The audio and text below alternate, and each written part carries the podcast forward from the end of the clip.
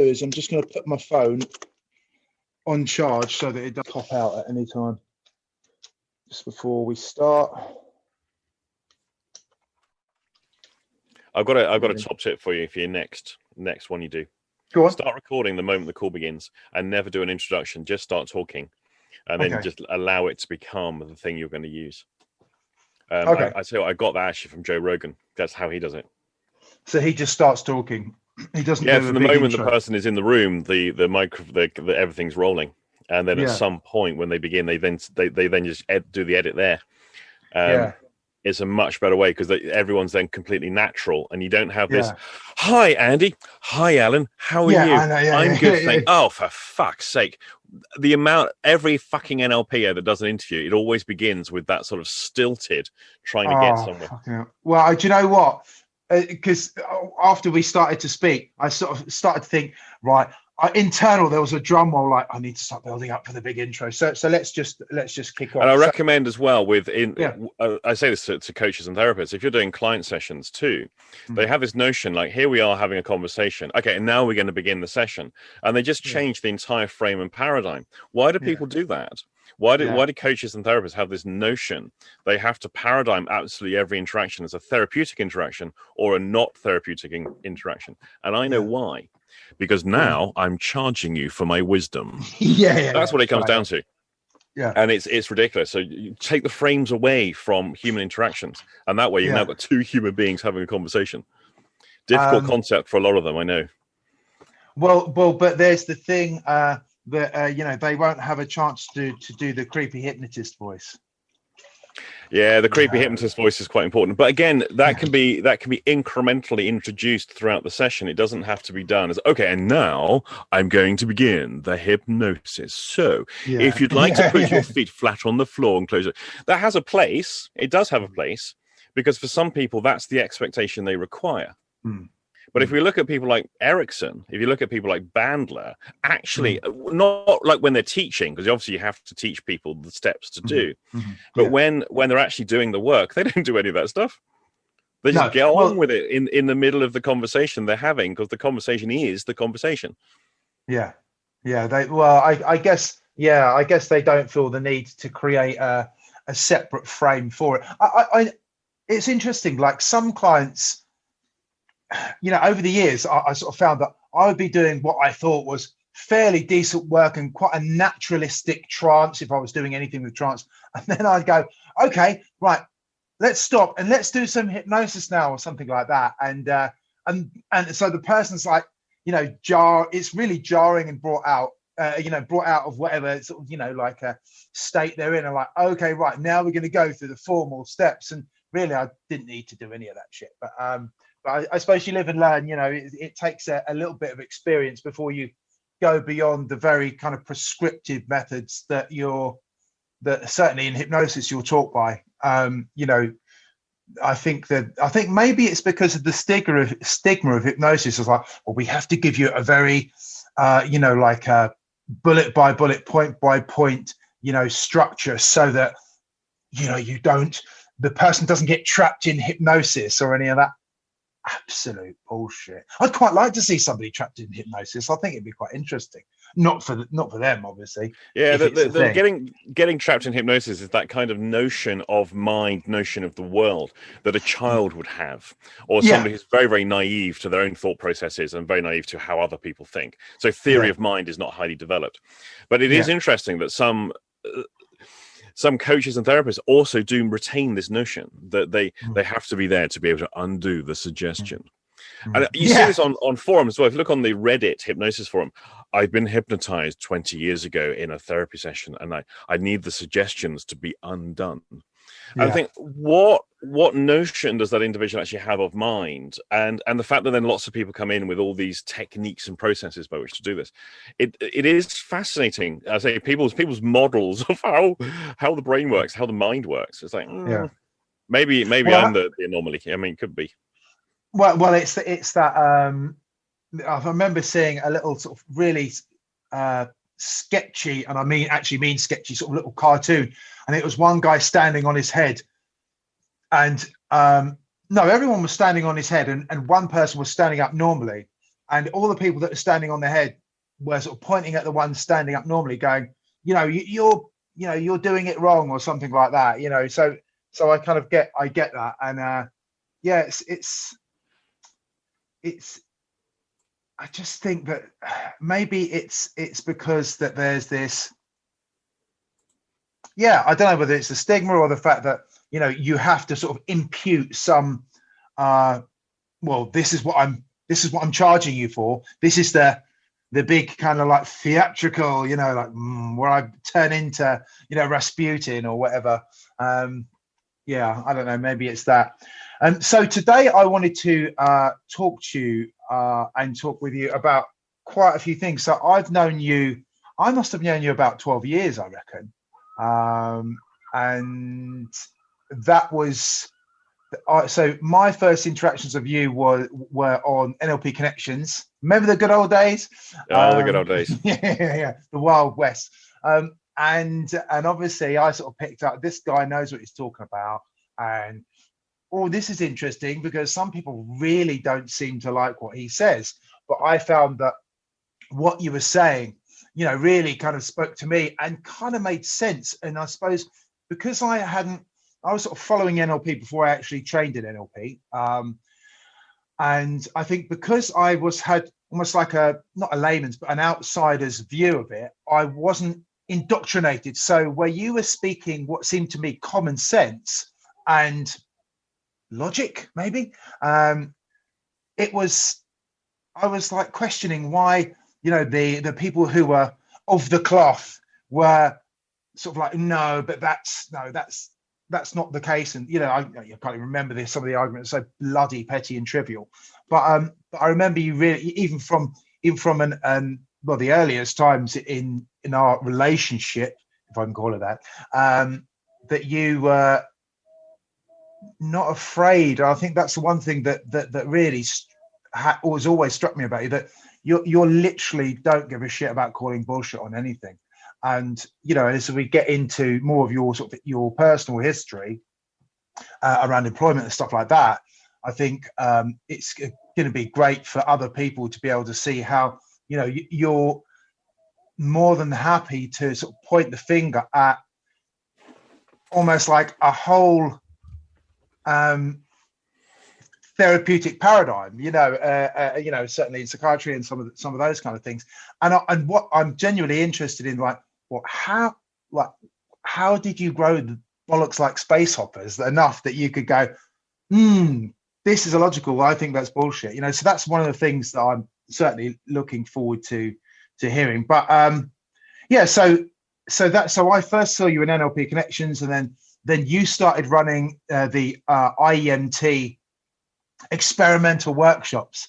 And I thought, oh, I'll have a bit of this. And I think I was saving up for, my, yes, I was saving up for my NLP practitioner, which uh, I think cost me about one and a half grand or maybe just under a grand, which I thought was a fucking lot of money back, back then. And it probably was.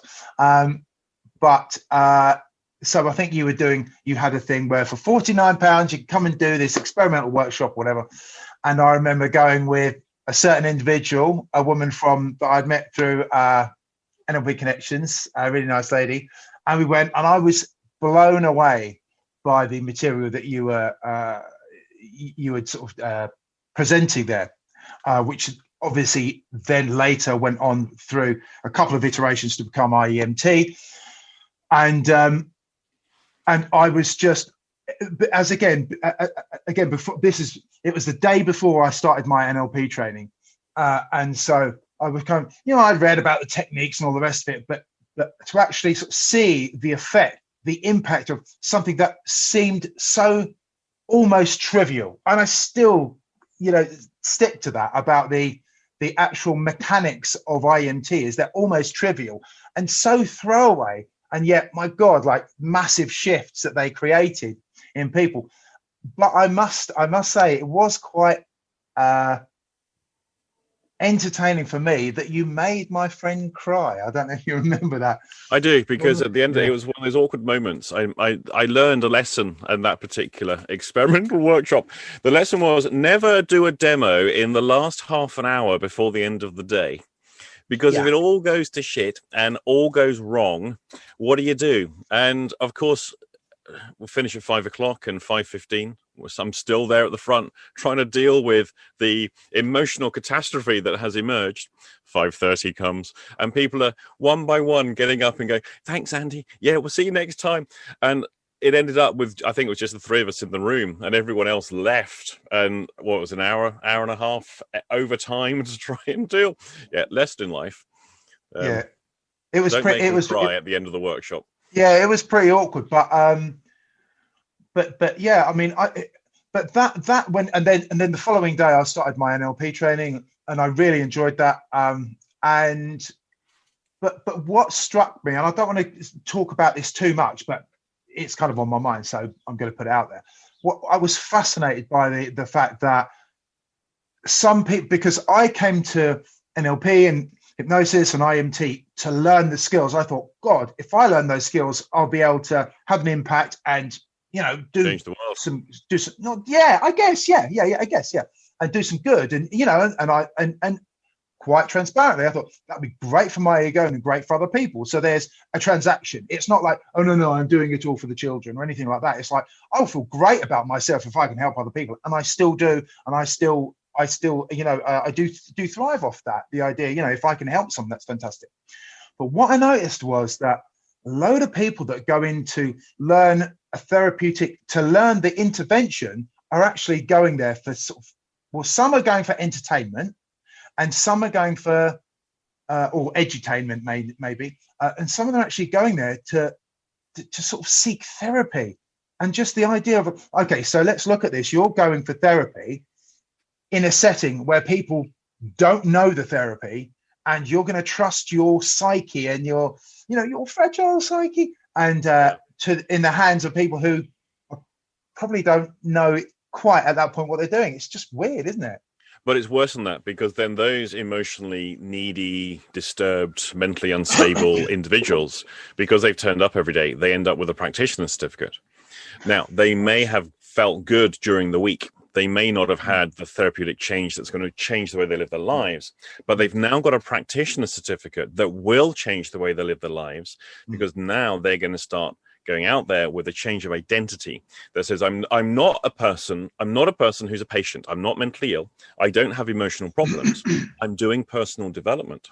Mm. and I've done my personal development and I've got a practitioner certificate which now means I'm elevated in my status but most of them will still have the emotional psychological problems that they had before. Mm. and now they're out there they'll set up websites they'll set up they'll post voluminously on social media these days or back then on the various forums that existed. And before you know it they start to garner some credibility um, that they are some kind of practitioner. Mm. and they're not they're a mess. But of course no one portrays themselves in their public face especially on the internet where we can highly filter and photoshop every aspect of our lives to be mm. the perfection the per- and then the money starts coming in and some of them actually do see clients. And i mm. and you and i share a number of people we know who mm. i know are actually munchausen's. They are Right. faking their entire life and their entire their whole life has been one of fakery. And a very very good place to hide is a place where there's no objectivity because the therapies the soft sciences have no objective reality because everything is Mhm. subjective yeah it's not like I can pretend to be a chemist, I can pretend to be a physicist or an economist because there Yeah. are objective measurements by which we can prove whether that person's real or not. Mhm. In therapy and personal development, you get them all from the narcissists through to the mentally ill, through to the unstable. Mhm. And some of those people actually break through to presenting themselves now to be the face of the field. Mhm. It's really disturbing. And of course, it's the thing no one likes to talk about. I do, and it's why they don't like me. yeah I, I remember i did some work with uh victim support uh and it's- yeah it's voluntary work whatever and um just thought i'd get that in there you know subliminal messages i'm a good guy but uh so i was doing some work with victim support and on the training course oh my god so we did the i don't know it's like few couple of days i think up in the center of london it was plush officers and uh and there was a woman on on the training course and she uh she she was training to be a counselor and counseling certainly has its place. I know I've got dear friends of mine that that when we've lost um, when we've lost friends through suicide and stuff like that, they've actually gone for counselling, and other people that I know that have gone to counselling and they've got some good stuff out of it. Uh, however, this this woman on this training course, she, she she she seemed to be the um, worryingly sort of maladjusted, and uh, and it was like you know those people that they're they're actually like got goldfish eyes and they're looking, they've got like a thousand yard stare. Uh, yeah. And she was kind of like, she, she, was like, oh, you know, we can do some work together if you want. And I was just like, yeah.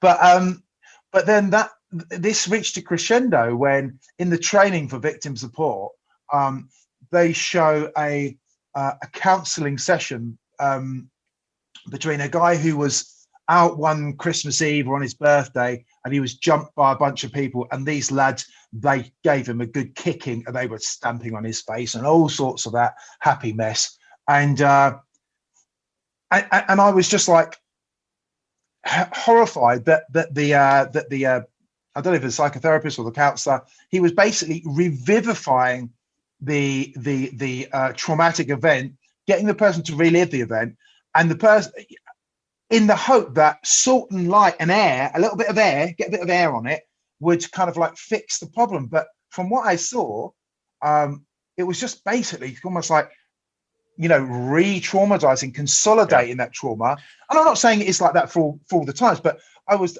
absolutely horrified at, at that at the use of the model in, in that in that way well, one of, one of the difficulties is that so many coaches and therapists across all all the alphabet therapies, and also within orthodox mental health as well. I mean, they're not mm. exempt from my my mm. contempt for what I see people doing. What what they're doing largely is repeating the phrases and the the ways of being that give them the identity of that particular role. So right. a mental health nurse will act and talk in a particular way. They will use certain buzz phrases and cliches when they are doing that.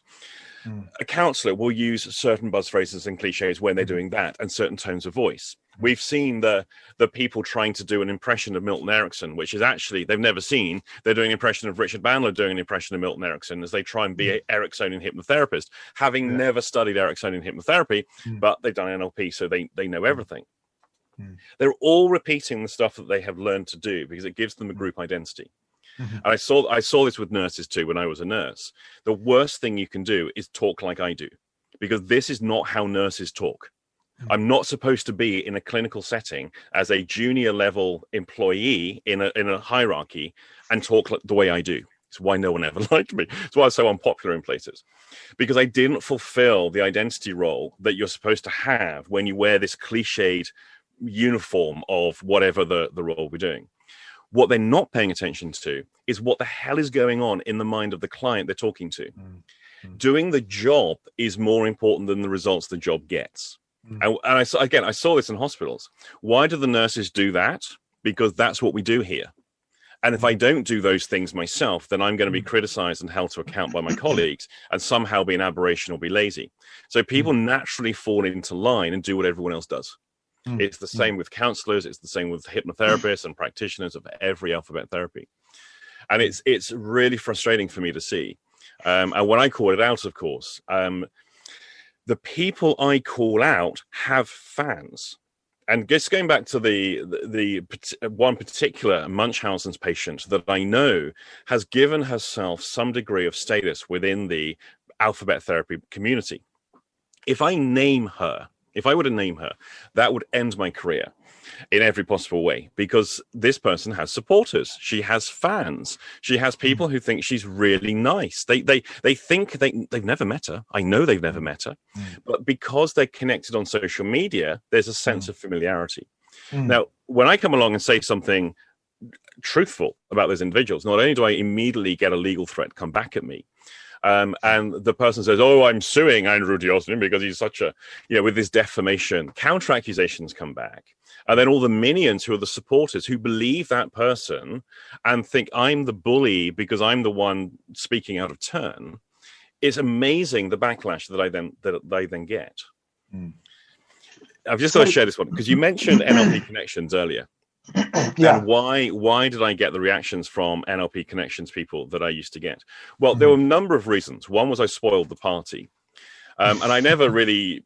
I called people out on some of the nonsense and would provide counter views and and supportive arguments. I never really derided an individual. I would I would I would pick on particular points of technical points that people didn't like. Mm. But here's the thing: I I used to post regularly with sock puppets, face accounts, uh, Mm. fake accounts, sorry, on on NLP connections. And if you ask anyone from those days, they'll tell you I used to do that. I never did that. But they will tell you because the, the two people I used to pretend to be are John Baker and Chris O'Donnell.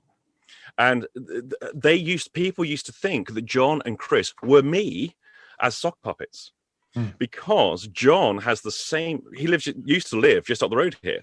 He I met him. He's a great guy. interests as me Mm. and the same knowledge of neurology as I do, because we, we are both from the same cloth in terms of that material. So we used to have very similar things we'd post about. Chris has the same clinical background that I do. And so he would post on the mental health stuff. He's also done all the NLP stuff and all the rest. People used to say I was those two people. Mm. And it does not matter if you show them the evidence. Well, he, he posted with sock puppets. Everyone knows that. Okay, show me the show me the evidence because maybe I was drugged and don't remember. Yeah. And so I mean- now that becomes, but that becomes a legacy. See, that becomes a legacy. So Hmm. now I'm like the Scarlet Pimpernel because when other people are critical, oh, that's Andrew T. Austin doing that. He's under his one of his fake accounts again. Really? So I will make a um, confession though. Go on. I will make a confession. Um, I um I did create a fake account.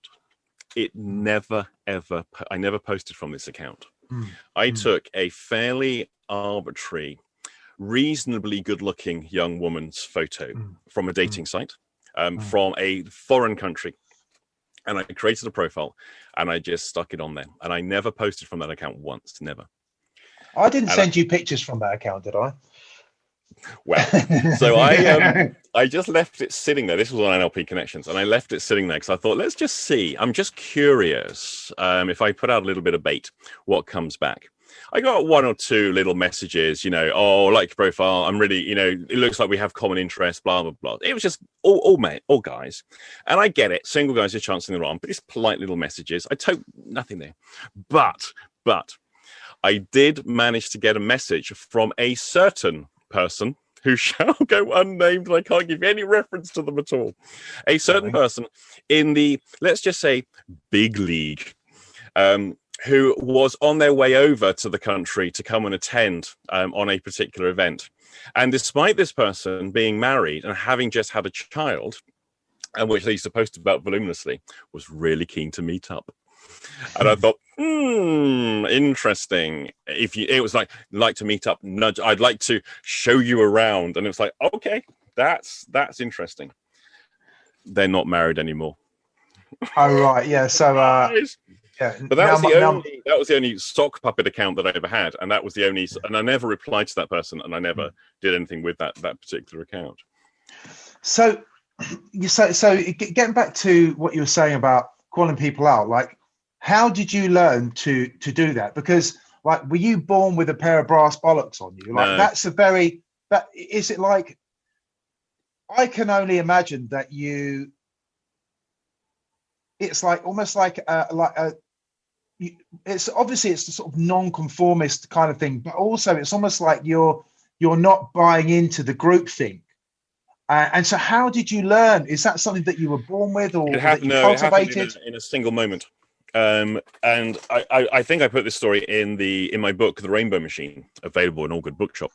Yay! and it was from see up until up until really 18 19 years old i was never really contentious i was troubled I had a lot of, a lot of emotional difficulties a lot of emotional turmoil but i was troubled but i was i was always very timid and very scared of authority figures i was very much in that kind of subservient subjugated kind of mindset when i was a student nurse i think i was a first year and I was on a unit where basically this guy was dying. He was going to die pretty much within the hours, you know, the, the same day. Beautiful summer's day, and he wanted to be wheeled outside into the grounds of the hospital. There was no gardens or anything. Um, basically, there was, there was a tree outside the outside the window, and he wanted to be wheeled out there to go and die outside under the tree in nature. Wow. And so I didn't even hesitate. I mean, I was I didn't know what I'm not allowed to do.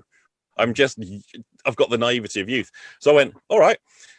We started wheeling him out, and management um, of the unit got really angry with me, and I was told to put him back.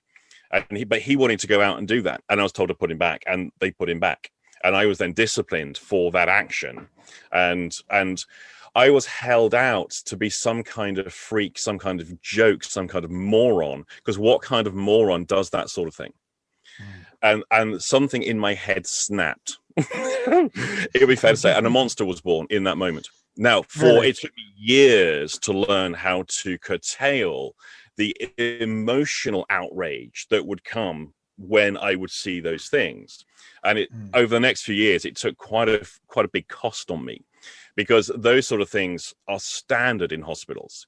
Every clinic, every clinical environment you go in, you're going to find things that just defy all humanity and and there are so many things. I could I could go off on a tirade about all of the, the sort of the medical injustices that are actually framed and sold to the public as being really sensible and healthy and this is a goodness. And it's not. It's a, it's a terrible thing that's being perpetrated. Because I started to see those things every single day I couldn't and the emotional energy that I had because of all the turmoil a monster was born and then mm. over the years once i then finished working clinically and i started to sort myself out mm. um, i started to find much better ways of directionalizing and channeling that that energy into something more productive i think i was probably quite destructive not constructive when i was working in, in clinical clinical environments the only regret i have is i didn't do more um, i should have done made a lot more noise been a lot a lot more of a nuisance but of course, when your income is dependent on the very, you know, basically don't bite the hand that feeds. There's only so far one can push things before they're unemployable. Um, and that's pretty much where I put myself. And so I had no choice then but to go self-employed over time. So, so what what would that have looked like? You, what would the process of you learning to control that, you know, bloody indignation, like you know, almost like almost like taming the wild stallion yeah. kind of. What, what would how, can you can you just? I mean, it's hard for you to say because obviously you're talking about yourself, but um, like how do you think that you manage? Well, Like, what were the sort of like the mechanisms that you use? Well, it starts, and... part of it, it will start the the self analysis and working on my own emotional intensities. You see, negativistic emotions are very energizing. Mm. And and most emotions can be um, reactive emotions. So we react to things and they have a, a, great intensity. They can be fairly neutral emotions. They're not reactive, but they're not proactive. And then some emotions are highly proactive. So they promote you to do certain things. Mm. And it was largely for me coming out of all of the reactive states because I learned that when I got into a reactive state and got angry, I would also get upset. And then when I get upset and I get angry, then I, I start to become less articulate.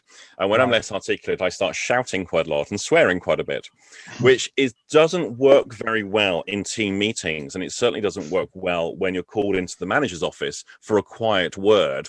And the manager is then met with this massive tirade of abuse um, from 22 year old Andy. It's not a, it mm. just doesn't go down very well with the management hierarchy. So over time, with enough feedback, I started to realize that if I'm going to carry on, I need to do something better.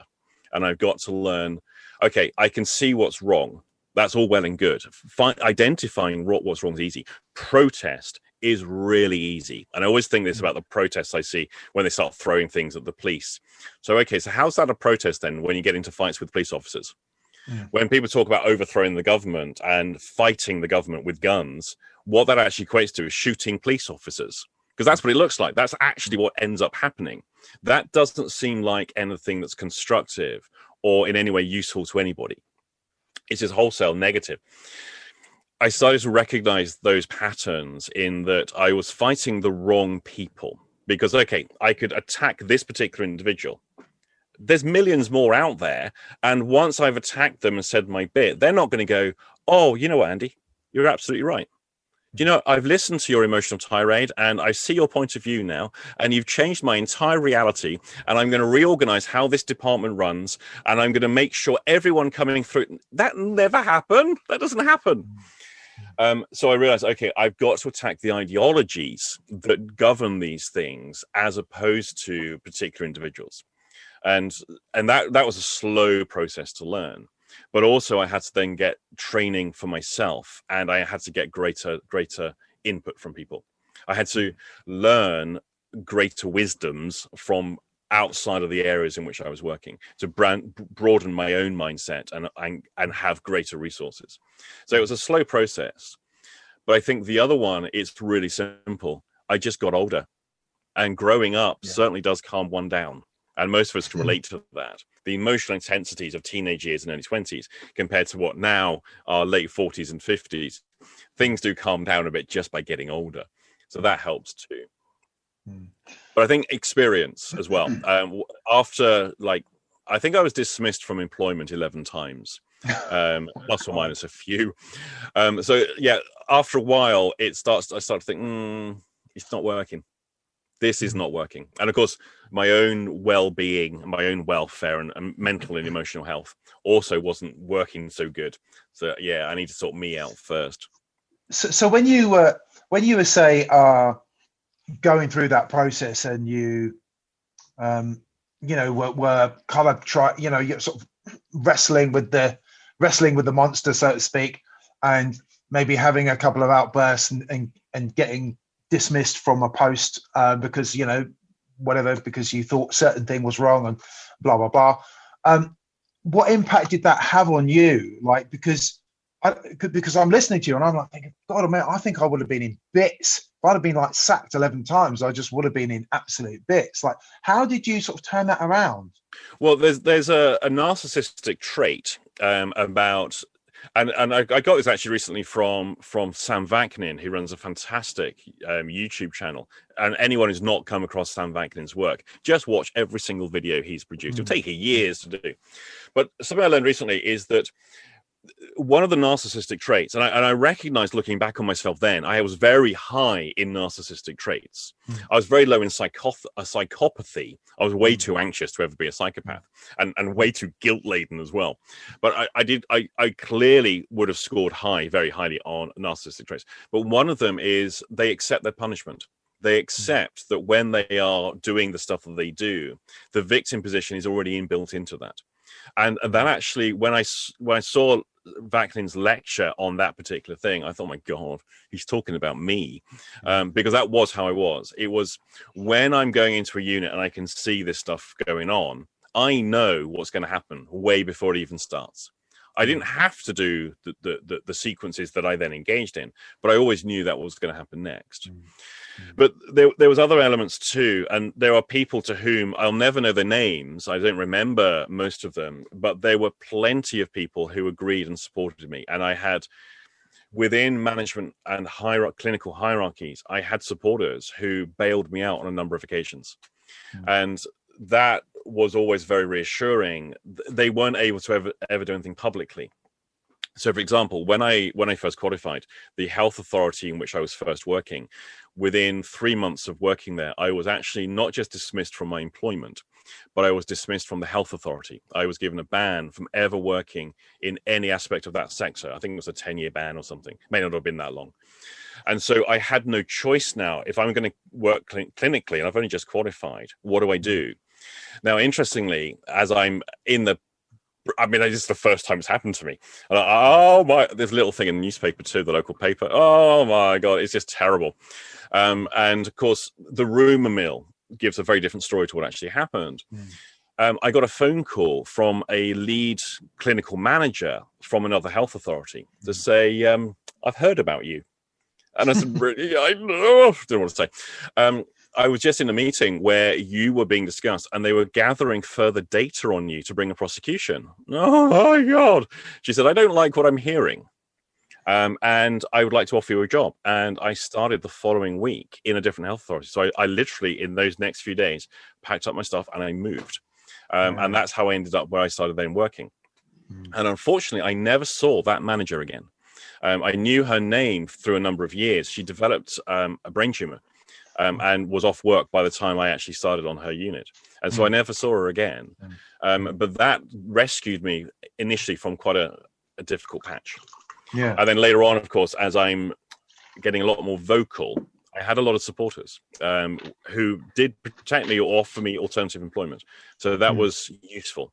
And I don't think Mm. every, any, everyone would get that lucky. Um, Yeah. I'm, I'm quite still looking back. I'm quite surprised I was that lucky. So inter- interesting, you said. Um, so, um, talking about narcissistic traits, and I think we might have even had this discussion recently because obviously, I, yeah, um, you know, I've been looking at some of uh, Vankin's, uh, Vaknin's work, and it is bloody brilliant. Um, and and it was the idea that because I always felt like quite uneasy watching some of his videos. I was like, like I felt like I could I recognize that within myself. Yeah. I think we had a discussion, and maybe we can talk about this for a minute. That the there's a difference between being a narcissist and having narcissistic traits, and I, you know, that kind of thing. So, what would you? Could you just expand it? You because you probably put it better than I would. Um, because I, you know, I've, you know, I've looked at some of the work. I thought, oh, shit, that's. Does this mean, my God, I'm a narcissist? You know that you know but but in a lot of areas of many areas of my life you know i'm you know like normal or functional or whatever um but you know there are a couple of things. And when you hear them when i initially heard them it almost made me like i want to put that down. I didn't want to watch it because it made me feel uncomfortable. Um but just yeah just talking about the difference between uh, having the traits and actually being a dyed in the wool Yeah. narcissist. So, so the narcissist is just doing more of certain behaviors that everyone does and less of other behaviors that everyone does. So they have everything maxed out to, and, and often beyond certain thresholds. They're not some freak of nature that is completely different to everyone else. They've just got everyone has different traits, tendencies of what you do more of in one thing and maybe less of in something else, Mm. but across all of the human spectrum.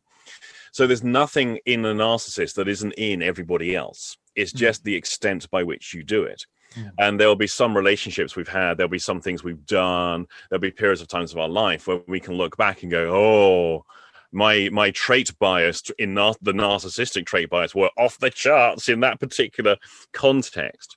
But that doesn't mean the person is a narcissist. Mm. What Vaknin will suggest is the narcissist is those traits. The the difference being so if I'm if if I'm dealing with say a schizophrenic who's got florid symptoms all over the place, or a profound depressed person who's they're gone, you can't you know. Essentially, what I'm going to try and do is get through the the quagmire of the chaos to the person that's on the inside. Is you, when we know people we know well we can see the mess that they present on the outside that other people see but we know the person behind that person behind those Mm. traits what Vaknin suggests is with, with the narcissist there isn't anyone behind it. That that's the, what you're seeing is the extent of what they are. There is nothing else. There is no person to break through and get behind. And that's the mistake people make in their relationships with narcissists. They think there's a person behind that and they can see the real person to fix that's them. the error so Yeah. they're the primary differences but it's it's not that there's anything massively different so Mm. when you when you listen to the, any of the lecturers that that talk about narcissism because there's a few others as well but i think Vaknin is absolutely the the most expert that i've that i've come Mm. across he's talking it sounds like he's talking about you Mm, or yeah. for the person who doesn't have self insight it sounds like they're talking about everyone you know. yeah. because because actually every everything he's talking about is stuff that everybody does it's just Mm. the extent by which people do it So I, I uh, one of the recent videos I thought I saw, and I thought, God, that's just so insightful. Was the the uh, um, about victimhood, and it was all about how victims are, you know, it becomes integrated. This idea of being a victim is is um, almost like a badge of honor, which is kind of fairly commonplace. But then they'll they'll use that to manipulate situations so that so that actually the victims end up not being the victim because they'll have manipulated the situation. So they'll they'll have won that interchange or that exchange or whatever. Um and uh, and still and still by wearing this this like the cowl of being the victim that they it's almost like it's a form of narcissism isn't it? It's like it, it, if it's fully developed and, and i think Vaknin also talks about how the um quite often uh narcissists are are have been damaged or wounded at some point in their past. You know whether that was necessarily by another narc or whatever it was mm. uh, I, I, can't remember what he says about that. Um, but i thought the whole the whole idea of you know like victimhood being you know this almost like this toxic identity um, that that people will will play out in their lives in order to garner attention and, and manipulate people's feelings is is is bloody terrifying really. The thing to the things to look for when you when you've got somebody who's assuming the victim position are they also is it is it victim position combined with moral superiority?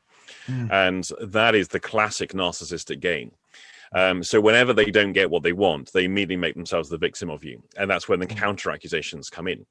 Mm. And of course, the narcissist will accuse their target of everything they themselves are doing. Mm. And if they get in there first, and I've got personal experience of being on the receiving end of this, if they get in there first, it's very, very hard now um, to actually say that's not true. Hmm. because the, the, the viewers, the, the, the third parties to this drama, they hmm. don't know what's going on, and whoever gets the accusation in first is the one who feels they got the upper hand. Mm. Combined with moral superiority as well, it is quite remarkable. Mm. Um, yeah, it's fascinating to watch. It, it's it's really weird how I think maybe maybe last year, year before, uh, the the buzzword was um, in sort of pop psychology was gaslighting. And kind of yeah. this year it, it's narcissism and stuff like that. And it's and it's just like well these concepts have actually been around a bloody long time. Like why are they just why are they only sort of blossoming now? Is it something to do with social media? I kind of think it might it be. Yeah. But the but the, the therapy communities move in in with, with fashion. So I, i'm fairly convinced the whole the gaslighting thing that became very popular um, it was being talked about in in clinical psychology. It became a bit of a fashion trend there. Yeah. But in the sort of the personal development NLP type world, you had individuals like Richard Grannon, who's worked with with Sam mm. Now he's quite a charismatic speaker, um, mm. and I, I've really enjoyed his his YouTube channel. And because he's on the into the domain of the personal development scene, because that's you know one of his areas of, of hmm. background, there was a, a way in to it, made that work accessible to people within the personal development scene mm. because okay they're on youtube on social media and we see this guy mm. he's quite charismatic he's talking about these things and so mm. everyone likes to jump on the bandwagon hmm. I mean, you remember when it was mirror neurons? Everyone was talking about yeah, mirror yeah, neurons. Everyone, I mean, yeah. back in the 90s, it was always the amygdala. Um, Do you remember the drama triangle from a few years ago? Everyone into the drama triangle. Um, therapists love to move with the fashion trend and they're mm. immediately the expert in it. Mm. And most of the time, they demonstrate they know absolutely nothing at all. Mm. Um, but that doesn't matter to them because they they're they're demonstrating that I am I am an enlightened coach because I the superficiality the the lack of depth into the knowledge and the personal relationships the, the individual has is another classic trait of the narcissistic mm. personality. Mm. They don't have depth of knowledge, they don't have depth of anything. Mm. And their emotions are pretty shallow too, which is why they flit from one thing to another. I saw people on Facebook when the clapping for carers was a big thing over here. Um, they were like putting up videos of, of their neighborhood where everyone's out the windows clapping. Isn't it a beautiful thing? Two weeks later, who are these idiots? They should be giving them a pay rise, not clapping for them. Mm-hmm. And they flip mm-hmm. around because the, the, fashion trend shifted somewhere else, and then they all jump on that. Mm-hmm. But they've forgotten the posts from two weeks ago were giving the exact opposite. Mm. Superficial lack of continuity, another narcissistic trait. No continuity to relationship, which is why you have to build rapport with them every time you meet them. Mm. And so, on, on um, it goes. yeah. So, so on social media, you you recently took uh, the steps to, I would say radical steps, but actually, I don't think they're that radical. They're probably fairly common sense uh, of where you basically retreated from, or didn't re- retreat, but just deleted Facebook, deleted social media other than YouTube, which obviously you're using as a platform to create content. Do you want to just just talk about that because um, I, I, on my on my you know I go on my runs and I and I often sort of like churn things over, and I, just thought, like, oh, you know, it's like less and less I'm edging towards that kind of like that in la, la, la, where I la, I'm lacking engagement with some of those things yeah. because, because I I actually I actually started to find that my own mental health was suffering um, when I lost my dog, and obviously I did find her, but um, I then became, you know, quite involved in sharing lots of posts, and and, and even on Christmas, you know, I was out actually physically looking for a dog, and, I, and it's something that if I'm available in the area, I'll always do. Um, but, but I found that entrenching myself to the degree that I was, it was actually starting to affect my my, my well-being. And I was like, fucking hell, I'm like tearing up and crying, like getting super upset about this. I need to kind of withdraw from it. And then uh, there was this guilt that I was like, well, but you know, you're you're not uh, you've you've got a job to do. There was a whole dynamic there. It was quite interesting. Um, but but so and for some people, so so where I'm sort of veering towards that, and I, I know obviously you, you you've gone the whole hog and you've like you know powered down on a lot of those things, but for some people that would be almost like an impossible wrench. Like it's become so tightly right. woven into right coffee, Facebook. You know, it's a thing. It's a it's like a, a real societal, well, not paradigm, that's maybe too, but it's certainly a strong frame that a lot of people, oh, they get into, if they work in an office, they'll get into work, have a cup of coffee, check Facebook, and then they'll start it. Like, how the f- did that happen? And, and you know, by what, incrementally, what your, by yeah. very slow increments, that happened. It didn't happen insidiously, gradual yeah. process. Mm. Yeah. Mm. Here's, here's, so here's what happened for me. It was a perfect storm of different events. So I was becoming aware that I was addicted to to social media. That if I went without it, I started to like it was oh I've not looked for 10 minutes when I'd find myself on a beautiful summer's morning the sunrise is coming up it's a beautiful summer's morning I'm walking the dogs on the beach and mm. what am I doing I'm locked into the infinite scroll and that is the the infinite scroll was the the final step that got everybody in because there's no social cue to say, okay, you've reached the end now. By making yeah. the infinite scroll, we discovered that people's screen time increased exponentially. It was insane. Mm-hmm. So I was increasingly aware of my own personal addiction. Mm-hmm. I was also becoming increasingly aware that my my ability to concentrate was gone. Um, I had a 10 second memory, um, if that. Um, I, I didn't read books anymore, didn't read anything. I, I was convincing myself that I was learning stuff by looking on Facebook. And essentially I started to feel my brain rotting. I became aware there's something has changed in me, in my motivations, how I think, how I reason, my my animation, everything about me was different. And it was because I'm locked into the infinite scroll of superficial thing. Mm. So then I started to examine what am I doing? Why? How am I justifying this to myself? And the way I was justifying it was this is a business requirement because this is how I promote my work. I'm actually only on social media. I had a good following. I used to get very high levels of engagement with my my posting, um, and so it's a business model. And so there was a number of things happened. So I then put in all sorts of tracking agencies on on my all of my websites so I could monitor where the money is coming from, where my mm. work is coming from, where my my sale online sales and where my booking for client work is coming from. I could track what web pages are people looking at, how they're looking. I did complete data analysis, for, I think, for two or three months.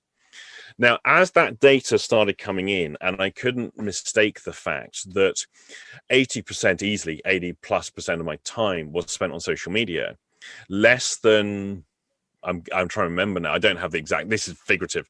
Less than say five percent of all income and traffic was coming from social media, and that's appalling especially when I'm also spending quite a lot of money on social media advertising. Mm-hmm. And I couldn't see any justification for continuing that expense. It wasn't wasn't carrying across at all. Mm-hmm. So that that was happening in the background.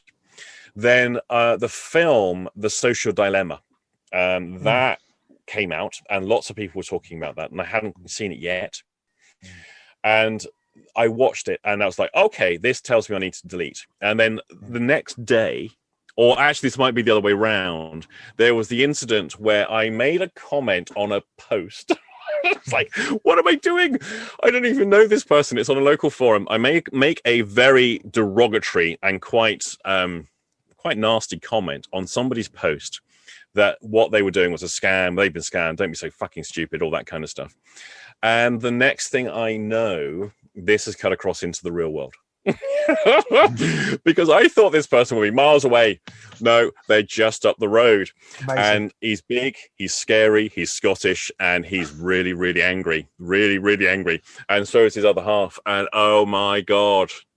So essentially, I then spend three days hiding. this, this is where it gets to the theatre of the upset. Laura was so angry. Um, I was so, so angry.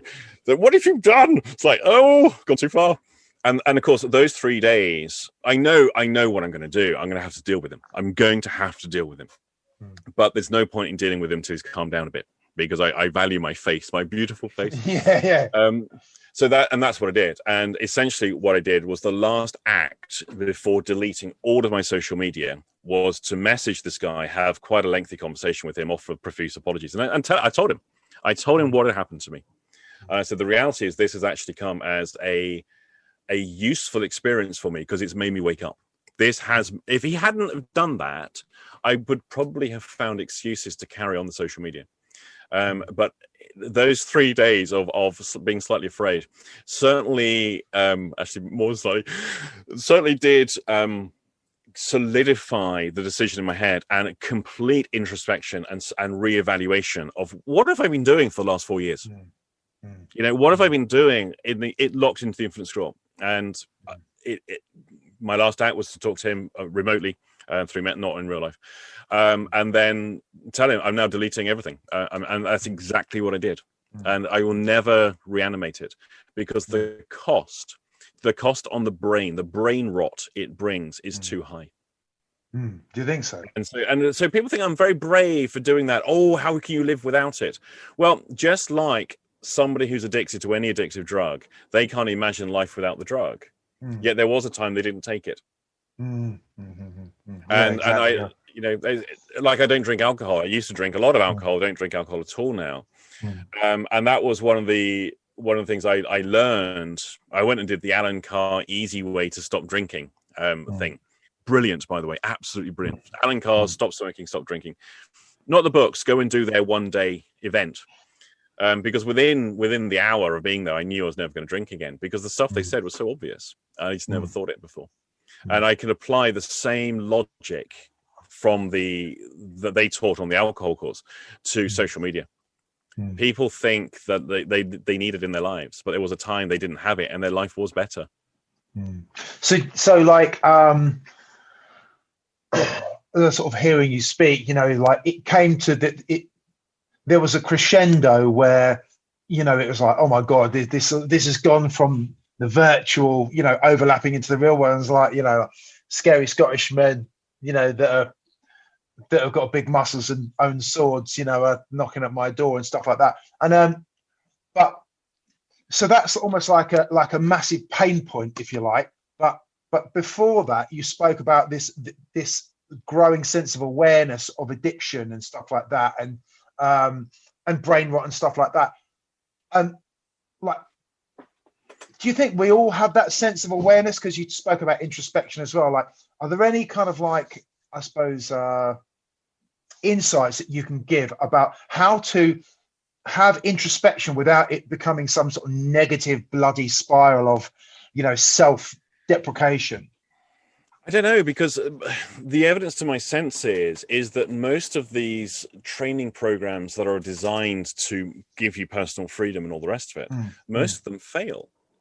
Because mm. look at the look at the adherence to those systems; they're just enslaved by something else. Mm. And people have see one of the things these social media companies offer is the same thing that the drugs offer. They soothe, they mm. reduce anxiety, they make you feel that you've got a companion they make you feel better about yourself. Mm. And largely that's what people would rather do than face the darkness of themselves.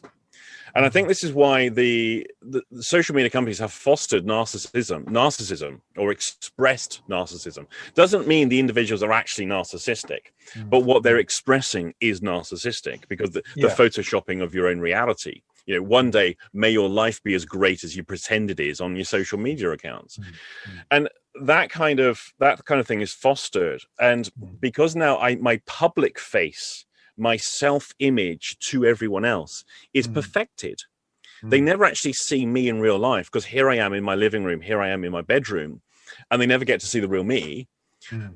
i'm soothed because my public image my projection of self is mm. better than i'm actually able to achieve in real life Mm. How many people in social situations to soothe themselves, they try and show their best side. They try mm. and show their perfected side. They don't show their genuine nature, their mm. true nature. Hmm. Social media allows us to, to, take that even further to, to its logical conclusion, which is here is a completely airbrushed reality. And hmm. that's the self I want to project. Mm. So, what advice would I give people who are trying to better themselves? Stop lying. Mm. Just tell the truth about who mm. you really are to mm. yourself.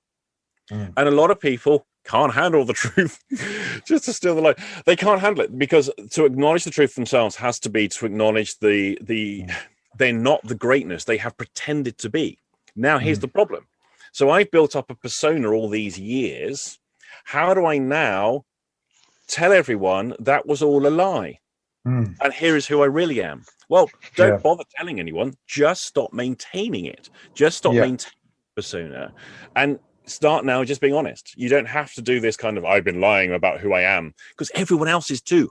Everyone's lying. They've all everyone's got this persona the whole time. The trick is to drop the persona, drop mm. the bullshit, drop the the narcissistic traits, and mm. actually mm. just be who you really are, mm. and stop projecting yourself to everybody. For a lot of people, they would instantly be plunged into a world of loneliness yeah. And that's terrifying because we feel like we have friends. So I've got 5,000 friends on, on Facebook and I've got 18,000 followers on Twitter. Yeah, have you met any of them? Mm. Would you want to meet any of them? Mm. Probably not. So they're not friends. They're the illusion of friends that is that is fostered so carefully by the social media companies who are constantly split testing. Add a variable to this group of 5 million people, add a different variable to this 5 million people. Who connects and clicks the most? Okay, so that variable gets the most results. Now introduce new variable as we roll that change out across the platform. Constantly split testing for which one creates maximum engagement. Because these companies don't want you to have a life of your own. They want you to be fixated on the screen. Hmm. But just like the alcohol companies who put on the drink responsibly and they, they give donations to the alcohol rehabilitation units, you know, these token little things out of their, their massive profits, they pretend to have a social conscience. They hmm. don't. they, mm. It's not about having a social conscience. It's about getting the money because it's the attention economy. Well, people it, don't care. They are quite happy it's like the um the the gamble aware it's like they show like the shiny spinny reels like whoa like you know like yeah. visual kind of candy and like the spinny shiny and all the lovely animated golden coins and, and you know your tongue is hanging out going oh i'd love to have those golden coins and i think they're appealing to a sort of a childhood element as well in there and then they go gamble responsibly you know, it's just like but there's another there's another issue, and again, if I if I just borrow Sam Vaknin's term of the shared fantasy, so the shared mm. fantasy is a reality we agree on that's not actually real, but it's the fantasy yeah. we live, and a shared mm. fantasy is always going to emerge in any close relationship between people. Mm-hmm. Mm-hmm. Mm-hmm. And so we all have our different. That's why you get what the family madness. You go to that family; they live in a completely different reality to that family, yeah. and then you look at your own family's shared reality. It's completely bonkers. It's how mm. it's how people are the Matrix is a common theme or meme for people because the Matrix is a really good metaphor for this kind of stuff, which is essentially if reality has all this suffering built into it and we have the perfect Matrix, why would you want to come and deal with the real cold hard reality when you have this illusory reality that is just as real in every possible way? Mm-hmm. Now, what is the superior human experience? To be sat having the infinite scroll barraged with sound bites of information and, and, and key headlines and pretty pictures and all the, the, the fabricated reality, or sitting under a tree looking out upon a river where you might get bored after 10 minutes. Or you should be outside in the fresh air, as though somehow outside in the fresh air is the superior experience to have. Mm. But it isn't. The augmented reality that is served up by technology is the superior, more enjoyable, more fun experience mm. because we can re- eliminate all the real world negative things. And the negative things that, say, virtual reality offer or social media offer are illusory, so they can be fun. Here's the problem is it actually superior to be on the outside in a green field or is it a superior experience to be locked into the infinite scroll? Why is one better than the other? Well, it's not. One is, it is not being outside isn't the superior, and it's not necessarily better. Mm. But what has the greater long-term cost on the individual? Mm. And now just look at some of the individuals who are living their life on social media. Look at some of the values they hold, some of the things they expect. I mean, just look, it's gone now, but parler.com so this became the refuge for all the hmm. people that were being all the sort of cent- right of center people. And it doesn't take much now to be labeled an alt right, fascist, neo Nazi, whatever. I posted a Jordan Peterson video once. Fascist? Me? Why? It was really good. If you watch the video, I know all about him. He's all right. Okay. Mm. So all the all the people that were deplatformed, were they all migrated over to Parler. Mm. which then became the platform for free speech. Free speech, free speech. They all like to say that. When I joined Parler, because I thought this could be interesting. Oh my goodness. It was just as bad, if not a thousand times worse, actually. Um, mm. Because now you've got all the people who've gone to these extremes for, for stuff, and they all think they're right. Just like the, the, the, the crazy liberals all think they're right. Everyone thinks they're right. I don't think that level of craziness would have been seen without social media. Mm. But trying to get those people to give up their reality and come out of the matrix into the cold, hard, brutal reality that's not quite as pleasing with instant gratification, where you have to work at it. People don't want to do that. They they yeah. they, they enjoy their shared reality that's facilitated by their social media companies. It's very hard for people then to go, well, life is a bit shit. Yeah, I'll go and live it is quite boring, isn't it? When we haven't got endless screens, life can be because we've solved we've solved the problem of boredom. Mm. But and the, now to take that away from people, we return them to elements of boredom.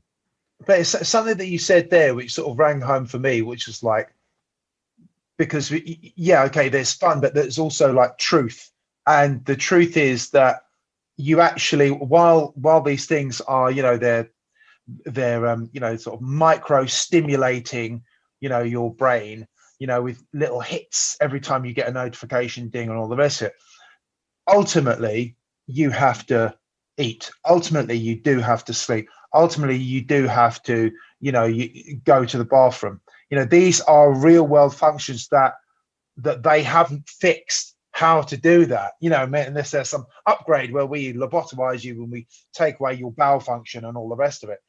And so they that's where they until people's well i suppose this then speaks to uh you know the sort of uh people integrating technology into themselves where there is that never ending uh, feed that they get. And you know i mean uh, you know some of the cyberpunk stuff sort of talks about that. But it's this idea of truth and the way social media is not wanting us to present truth unless it's through them you know and and i think yeah the whole thing about truth is is like people say oh what's your truth? Well my truth is this. And and then but then they're using social media to sort of present that uh whatever that truth is. And in either way it's it's very insidious the way the way it is used. Uh where do you see it going where do you see it ending up? The whole social media. Do you think that it will continue to I think grow? It's, I think it's short lived. No, I don't. I don't think this is because I'm not one of these apocalyptic visionaries that everything's going to end. Things are mm. constantly changing in a fashion. Now, technology is always going to be progressing. That much. Mm. That much I get. But pay attention to what the kids are doing these days. Mm. Um, and they are see one of the things about the the youthful mind um, is especially when they're slightly rebellious, they don't like being told what to do, and they will hack. They will find what something does and find alternative uses for it. It's a classic thing that the, the young mind does. It's like, okay, we can find alternative uses for that. Uses for that. What they've done with with social media, what is happening in terms of the commercialization of it. An area that so many adults aren't aware of is Twitch.com. Now, I've been this is something I've been looking at quite a lot recently. So where, where are the young people in terms of this technology? What are they doing? Mm. Twitch.com reveals something really, I think, really profound. Look at the most popular streamers. So who are the people who are getting tens, if not hundreds of thousands of followers every time they go online? Mm. Most of them are gamers. They are literally individuals just playing a computer game while their screenshot of what they see is being streamed with a camera at them and they're in the corner and they're just periodically talking. To any adult looking at that, they're going, How would you sit for hours watching that? Where's the entertainment? Hmm. Others, it's you get younger people who've got some creative stuff. So a lot of younger musicians are are doing stuff. They get a good number of followers on there as well, but they're not doing so much music. They're doing more just chit chat and nothing of in depth or anything is happening. And again, the adult can look at that and go, well, why are kids doing that? So we've got recreational spectator sports of mm. computer gaming. Mm. How's that different to a football match? There's that element. But also, people are ostensibly listening to music or seeing someone who's creative, but they're not really doing anything creative. They're just talking. Here's what they are doing. This is what the kids are doing. It's about connection and companionship. Mm. And something, and and for me, Twitch and the success of the individuals on Twitch reveals why broadcast media deserves to die. I got, I will have no sympathy for any of the, especially in the UK, any of the broadcasters whose services disappear from lack of funding because they've missed something fundamental. Remember back in the 70s and 80s when people did spend hours and hours on the TV, watching the TV. That was the primary focus that people did uh, before they shifted their focus from that screen to a different screen. The mm. screen's just got higher definition and a lot smaller, it seems. Mm. The TV was largely live broadcast. You had continuity announcers in between shows because what might happen is a show might end a minute or two earlier, earlier and the yeah. next one's not allotted till on the hour and so there's two or three minutes of dead space that has to be filled and you had live continuity announcers who would talk, and people had their favorite continuity announcers. A lot of the daytime shows were were live, but weren't the noise. Stay tuned after the break. We have coming on, and this kind of hyper excitable personality who. Mm. Often isn't too articulate, and they're not being selected for their IQ. They're selected mm. for their visual appearance mm. um, or whatever political quota they need to fill. Mm. What to, to, see this for real? Whenever the BBC have a disabled person um, presenting to camera on any of their news shows, you will notice there is always the classic shot where they're talking. The camera pans away and moves around just for a moment, just to let you know they're in a wheelchair, mm. and then they mm. go back to allowing them to continue talking like a normal mm. person. Mm. There's something about that. So so the agenda of the broadcasters is not about connection it's about keeping eyes on the screen keeping the hook keeping everything dumbed down you remember the children's programs from the 70s where you had things like Jackanory. You had there were various things where um, think of a number. Johnny Ball's, think of a number. Zoe Ball's father for the the, mm. the younger younger viewers here. Mm. There was largely grown-ups talking as a grown-up to a child in an instructional way, in an informative way, not noise, noise, noise. Everyone run round and scream and keep the noise and pizzazz, pizzazz, pizzazz, pizzazz. Broadcast media is falling into attention, the hmm. attention economy. Hmm. Go to Twitch. That's not what the kids are watching. Yeah. What they are doing is they're connecting with people where people talk like a normal human being to another person talking like a normal human being and broadcast media and, and social media has lost that. It's uh, the attention economy has forgotten something important, and so I, that's why I think the the age, the average age of the user of of things like Facebook is going up every year as kids are not signing up for it, and the the Asian yeah. population are continuing to use it. It's it's interesting because uh, I, I was uh, the other day. Uh, I, I don't know if you got Sky or any of these kind of like other channels, but there there's this one called Yesterday, and it's oh, it's brilliant because it has the tales of the Roald Dahl's, the tales of the unexpected. Anyway, um, and it was it was amazing. It was a really interesting one because it was it was a story about this this um he was an art critic and he had his wife and his wife was painted by this guy and the way this guy paints is he he he gets the woman to to stand there nude and he paints her nude. And then he says now go and put a camisole on. Then he paints her in a camisole. And and so on and so on. and this was kind of like integral part of the story. But what was fascinating was that the actors were all people in their 50s and 60s and it's like there was like the the bitchy woman who wanted to sleep with the art critic. And and like you know she had like the, the you know Vina and it was like hang on she's being sexual but she's clearly in her mid to late 50s you just don't see that now it, or if you do it's like it's like it's like um something which is to create a uh, almost like like a pariah, something to, to be a joke. Oh, look, they're being sexual and they're in their more mature years. Where here, you know, if you watch TV now, it's all people in their sort of 20s and 30s and they're sexy and they're nice looking and all the rest of it. Whereas it was staggering. Like these were crusty old goats that were talking about their relationship. And it's like, well, you know, and, and, I even noticed that I was kind of, I was like, oh, it's really nice to see people that are old. But I was like, oh, they're kind of talking about sort of sexy stuff and they're kind of like in their 60s and, and it was like, and it was so it was like this massive contrast of how the media's changed and it's like because you know it's it's it's nature and it's a fact that a young 20 year old person is going to look better than a crusty 60 year old person that's just you know, the human condition and of craving you know like this sort of some vampiric kind of nature towards youth and you know and all the rest of it and i just thought god that you would never see. I don't, well, maybe you would. I don't know. Maybe it'd be like a subplot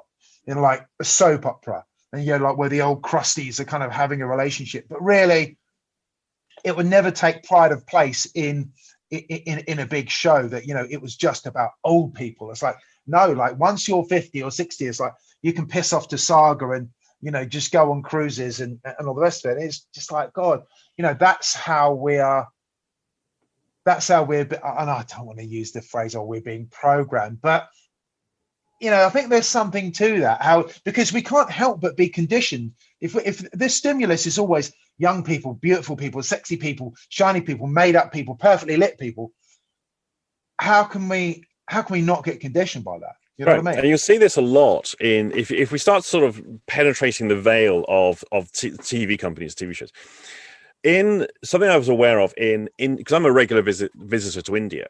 On oh, in Indian TV, most of the presenters are white. They look Indian, but they're completely white.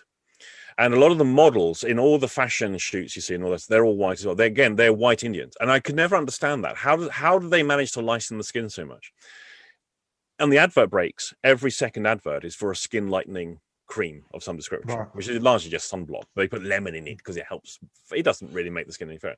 So Indian culture is fixated on basically not being dark. And the lighter you are, the more attractive you are. Mm. Well, most of those models and those TV presenters are not Indian. They're actually, they import them wholesale from Uzbekistan.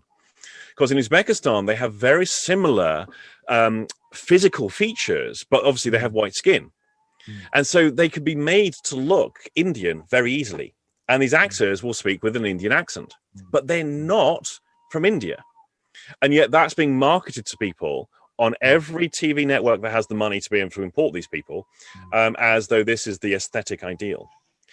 In the US, I don't think you'll ever see any female on any TV show in any capacity or movie that has the nose she was born with. I, I, think one day in America, a baby will be born and they go, Oh, that poor little child, look, he's got a nose. Let's just cut that off. Yeah. Literally just cut the nose off at birth. Why not we start there? Because some, what is it about the nose has to be so tiny, like a little button? It's so cute. Oh, for God's mm. sake. There's mm. this absurdity. You'll never see anyone on British TV is not Botox to the hilt and, and yeah. heavily made up. You'll never see any female presenter say, wear the same garment of clothing twice in a lifetime. Yet they will also espouse progressive liberal values around social identities. They will talk about um, global economic and um, pollution issues and sustainability. And yet they are filling landfill. The thing about cotton fibers and, and world pollution is horrendous. And yet they're major contributors to this because no one ever wears the same item of clothing twice. And that's every TV every TV station in every part of the world. That's insane. And yet this is an important thing that they present. They're all massively made up. They're all, you know, it's everything is is is fake whilst they espouse values that say you're okay being you, but hey, look at us. Hmm. It's absolutely appalling. And people don't think to question these things and switch it off and go and do something else with their lives. Hmm. People are caught up. It's just like the Matrix. It's a preferred version of reality. And so people are quite happy to share that fantasy. Hmm. And that's what traps people in it. They they enjoy the fantasy and they if we can make the fantasy real, even better. What a fantastic yeah. way to live. So so you spoke about um uh India, and I know that you've had a long love affair with India, and and I um I have I haven't been to I've been to some areas in, in Southeast Asia, but I haven't actually been to India. How did that all start for you? And like, because it's not, I suppose, as a young person, if you're you know you, you you're you're doing a certain trail or you know your your your you know your your year your you know your your gap year, it might be something that that would have an appeal. But you you haven't just done that. You've gone back again and again and again, and you still do, and you've sort of got this relationship with the country that you that you that you sort of keep up. Like, what's that all about? I think they, they, when I first went, I had no absolutely no idea what I was going to. I I, I see when I talk to, to, to, Indians and their notion of England, they think of England as we sit around on a on a lawn being served tea by butlers under a, a willow tree that's leaning over a lake, and watching people play cricket or bowls on the lawn. The people have this romanticized notion of other countries. Mm. I had yeah. something similar of India. and, and I, I, I, when I first flew there, I arrived in the middle of Mumbai. Um, although it was still, I think it was still Bombay back then, mm. um, into the middle of the slums where before they clear the slums of Mumbai. And oh my God, I'd never seen anything like it. Never. I was like, I had stepped onto an alien planet and it was absolutely terrifying. I spent six weeks there on my first trip mm. and I was terrified every single day that I was there. And it's one of those weird things because even though I was completely terrified of everything and everybody, everything made an impression on me. And then as soon as I got home and calmed down, I couldn't wait to go back again. And then actually start exploring it from a much better frame of reference. Um, and yeah, and I just the other one, of course, was I hated I hated my job. Um, and I, I didn't really enjoy the life choices I had made. And rather than do, being young and stupid, rather than do something about those life choices, because I was always in conflict working at the hospital, I was constantly in conflict. Mm. Rather than do something about those life choices, I would regularly run away Right. And of course, back then, the Indian the Indian economy being as it was, a thousand pound could last me easily six months, maybe longer. Mm-hmm. Um, so it was very easy to save up my money and then just go. And and so in part it was a runaway, but the other one is it's the colorfulness, the the food, the people, the the lifestyle. Um, mm-hmm. They get a lot right there. There's a lot of problems so what, in the country. Can't deny it, but they've got a lot right what was the uh, story? I remember you telling me a story that, that I'd be in stitches, and it was something about a taxi and a yeah. moped. And I'll tell you a story. I mean, this this is for me. This is quite ridiculous, but also it, it, it epitomizes so much of the kind of experiences that I'd have there. So I always say to anyone, if you want to, if you want to have a complete adventure, go to India and don't go to where all the backpackers go. Don't go and hang out in Goa with all the, you know, the English sports bars. Don't do that go away from where all the tourists go and actually go and meet locals and and and go with what locals recommend and what you do. You have a, a totally different experience. Mm-hmm. most people go where all the backpackers go and hang out with other backpackers the whole time. Mm-hmm. now i didn't always do that um, and i was i don't even remember where i was now but i was tra- traveling with a chap an american guy who was on the same sort of trail that i was going on and he had gone into the bank to change his traveler's checks now, this was pre digitization of everything. So, changing money, you're, looking at the better part of half a day sometimes, depending on where you are, because everything is done manually and by phone. Mm. They didn't have mm. any of the automated systems in you know in parts of the country. While I'm while I'm waiting for him, um, I'm standing out on the on the on the pavement, and I've just spoken a cigarette, and um, just taking in the the quiet, the solitude of of the place. And down there on the road, I could see this man on a moped. Now, not everyone should ride mopeds just because they, they, it's available to them. The best way I can describe this guy is he had no idea what he was doing. If you stuck a cow on a moped, he would have the same ability as a cow would. And I could see him kind of locked into this kind of, I don't know what I've got into, and I can't. And I thought, I see him coming my way, and it looks like he's coming straight at me. And foolishly, I thought, oh, he'll stop. He'll stop. And as he comes bearing down on me, he doesn't stop and he just knocks me straight over. And then he he comes off the bike. A bit of a noise and it draws a bit of attention. Now, I'm fairly angry and incandescent actually that this man i'm standing on the pavement it's a completely open empty road and he just run me over I t- take his keys and I throw, I just hurl the keys, and they, they land in this great. There's a great pile of rubbish on the other side of the road, and they land in this this festering pile of of stuff where cows are chewing the bananas that have been thrown away and stuff like that. He starts getting a bit angry, and starts making quite a lot of noise. Uh, wants me to go and get the keys. And I'm, going, I'm not going to fucking. You go and get the keys. A crowd starts to form. As the crowd forms, he's now performing to the crowd, as happens in some of the rural parts. You take your argument into the marketplace and essentially, people have a row and then a, plead their case to the marketplace. And essentially, whoever wins over the crowd wins the argument. Amazing. That's what started to occur here.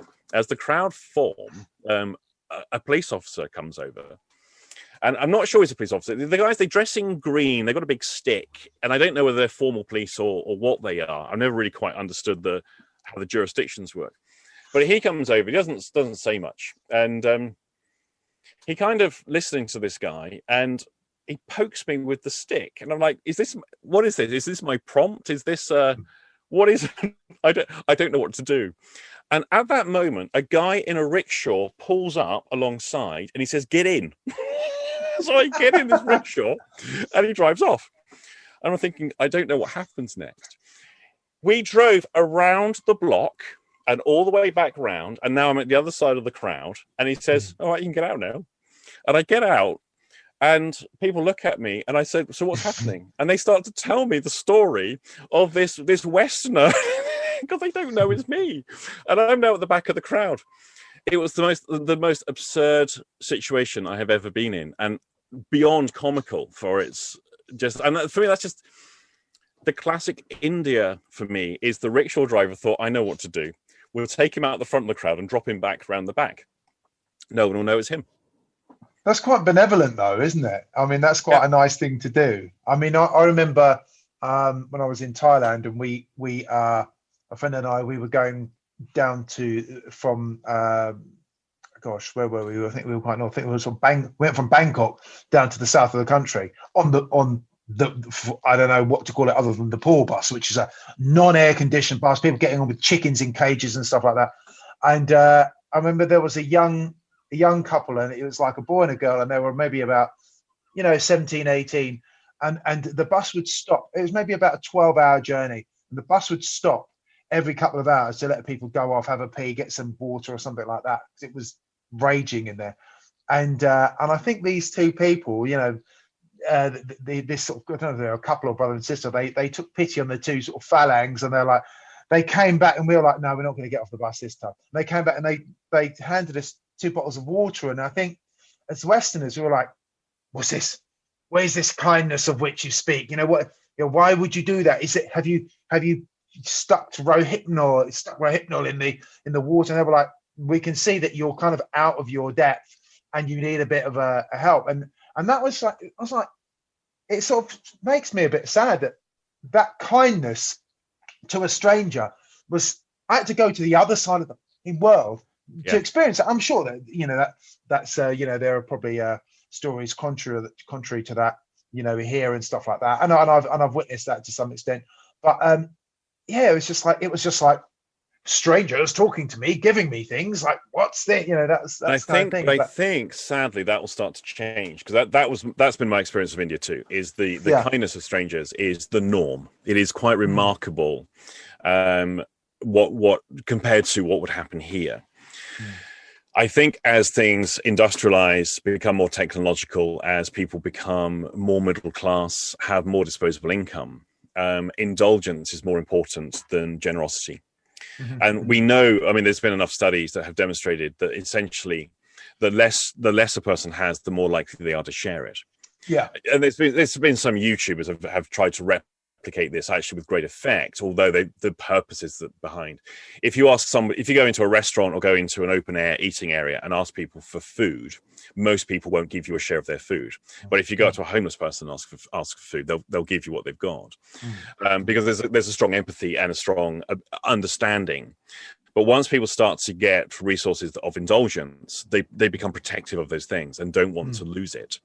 Mm. And I think so. I, I, do think attitudes will change over time as they begin to import really what are the worst aspects of westernization. Mm. Um, as they see that as very modern and desirable, I think they'll lose a lot of the stuff and end up a lot like us. Mm. Um, which is it's sad, but at the same time, then do we deny people progress in order to keep them yeah. kind? and because yeah, it's, it's, that that paradox how do how do we get a, a, a reasonable balance between um, indulgence and, and kindness um, yeah what was um there was one other well i think there's a couple of stories that you've told me over the years that really stick in my mind one one i might come to later but there was another one i think it was in india where you thought you thought that that you were you were ushered onto a stage to give a lecture no to give a that training was, or something what was that no, no, no. They, right. It's cut a very long story short. I was up in the in the northeast corridor. Now, if you, you come out of India Maine, and then you're into areas like Sikkim and um, I can't Nagaland, there's all sorts of areas where they're permit only. And so they, they heavily restrict the access to to anyone to go in there. Oh. So often it's on a quota as well. So you had to get per, I had to get a permit to go in. Absolutely it's one of those things. Everyone must go there before they die. It is mm. the most stunningly beautiful area I could ever imagine visiting. It's just remarkable. So I'm in. I'm in this particular area. i am there for. I think I've got a 30 day permit to be there. And in this one particular town, absolutely stunning town, they they had told me of this particular monastery um, that I could go and visit to get to it, I had to go down down this hill here, and then basically there's a path that goes up through the hills and it's pretty much half a day's walk. Uh, so that what they did, said to me is go at sunrise, um, start walking because it's, it's it's a long way, a real long way. You can't mistake it. Just stay on the path. Um, when you get there, uh, spend a little while, but start coming back very shortly after after midday, definitely before one o'clock, because you don't want to be caught out on the hills in the dark. Because when it goes dark in India, it's like 10 past six, the sun is up. Quarter past six, it's pitch black. And mm. it's hmm. just the nature of the closer you are to the equator, the mm. faster the transition of sunrise sunset. Oh. And so, so I was cautioned heavily about this because there's no way of driving there. Mm. So I, they packed me up a lunch. The, the, guys at the guest house they packed me up all, all my supplies, and I was I was I was very young and fit back then. And I start I start my march, and I get to this place, and it's like I've reached um, is it Shambhala, whatever it is Shangri? I can't remember what the word is. Yeah, I've, I've, reached this paradise that's in the middle of nowhere, and these people come out, and there's lots of children running around, Yay! like this, and and people are so grateful, gracious, and so pleased to see me. It was like, wow, it's because I'm a Westerner. They've ne- probably never seen a Westerner before. Bless them. And and they, they I'm sat down and they take my shoes off, and I've got somebody starts washing my feet.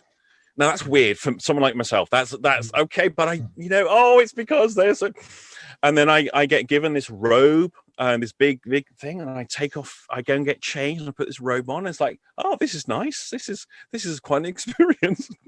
And then i get led through i've you know i'm just going along with this thing in this completely colonial mindset of being you know oh it's because i'm a i'm because i'm english. They treat me so. And then these doors open and I'm led into a conference room, and it's a huge conference room, and there's all these people. They all look very important um, from the Buddhist community, very important looking people around, and people start clapping. and then I get handed by, in a ceremonial way, this cup of um, salted butter tea. I'd never heard of that before. That was completely new to me. Took a sip of it, and I jokingly said don't you like me? Because it was absolutely disgusting, absolutely disgusting. And I've got a microphone in front of me, and people start laughing. And I discover there is something gone wrong here. They think I'm someone else.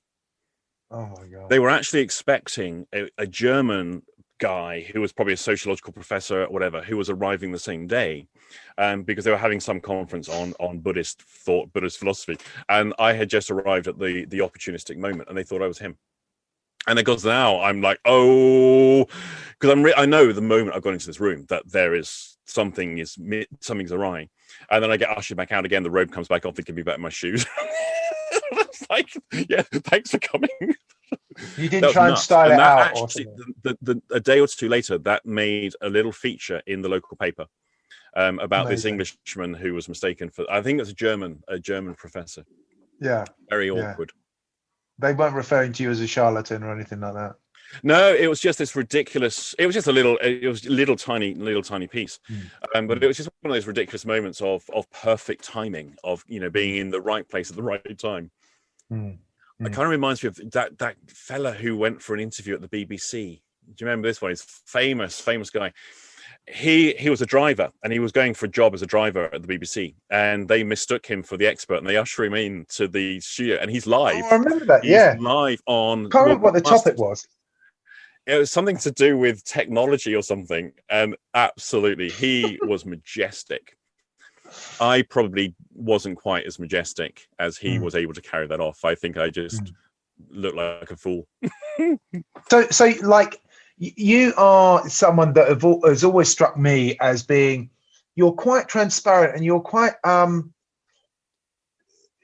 different in the way that a lot of people that have got that that will present you know whether it's a training or anything like that or you know speaking to camera is you're you're quite um and this is quite interesting for me personally because you're, you're able to speak about your shortcomings qu- quite subjectively without doing which is what what I do or trying to do less of without feeling the need to to self-deprecate. How how do you do that? How do you because you, you've obviously demonstrated quite a good kind of level of introspection but there's this there's no there doesn't seem to be there seems to be very little kind of like um shield or a mask that most people have that you're quite happy to say yeah i was addicted to this or yeah i was uh yeah i had mental health issues and it, it, like there's no kind of fear of uh i, don't know it's, it's, lacking a fear of judgment i don't know what it is. Uh, how, how do you do that? No i know exactly what it is and, and in all honesty this is only really i would say the last four years. Um, I think up until up until a certain point, about four years ago, or thereabouts, um, I was just like everybody else, if not worse, and that I would I would have a lot of bluster, a lot of a lot of BS, um, a lot of yeah, a lot of pretense. Um, and and I started to become very very aware of that. I think through the work that I do and through exam and learning, always learning more stuff. I, I became I started to become aware, um, mostly of status. I, mm. It was an area that I, I had completely missed in terms of my own personal development, my own investigations and stuff. Mm. And it came through a study of acting, um, through improvisation and acting. Mm. Where they they are very actors are very aware of status trading and status games. Now, when I got introduced to that, I thought this is a whole area of human potential, human psychology, human development that I had no idea of, and I began to examine that in myself, and I could see just how much how status obsessed I was mm-hmm. how I was more interested in what everyone thought of me than getting on with the work. Right. And so I, I began to do a very um, lengthy introspection on all of my status issues. Now, with the metaphors of movement work that I had developed at that point, and already had status in the metaphors of movement work, mm. um, I realized I, I, started to learn the extent by which people are status focused. Mm. And so, by repeated examination of my status issues, I ended up becoming much more grounded. Right. Now, when people status issues are about elevation, when I elevate myself up, I'm, I want you to look up to me. I want to. I look down on other people, but I want everyone to look up to me. Mm. Um, I'm in an elevated position of importance. People fear being brought down and there's this constant knowing that their position they can never progress from that position because they're in an elevated position. They have to maintain it. So struggling to maintain a status position is very difficult um, and a lot of work.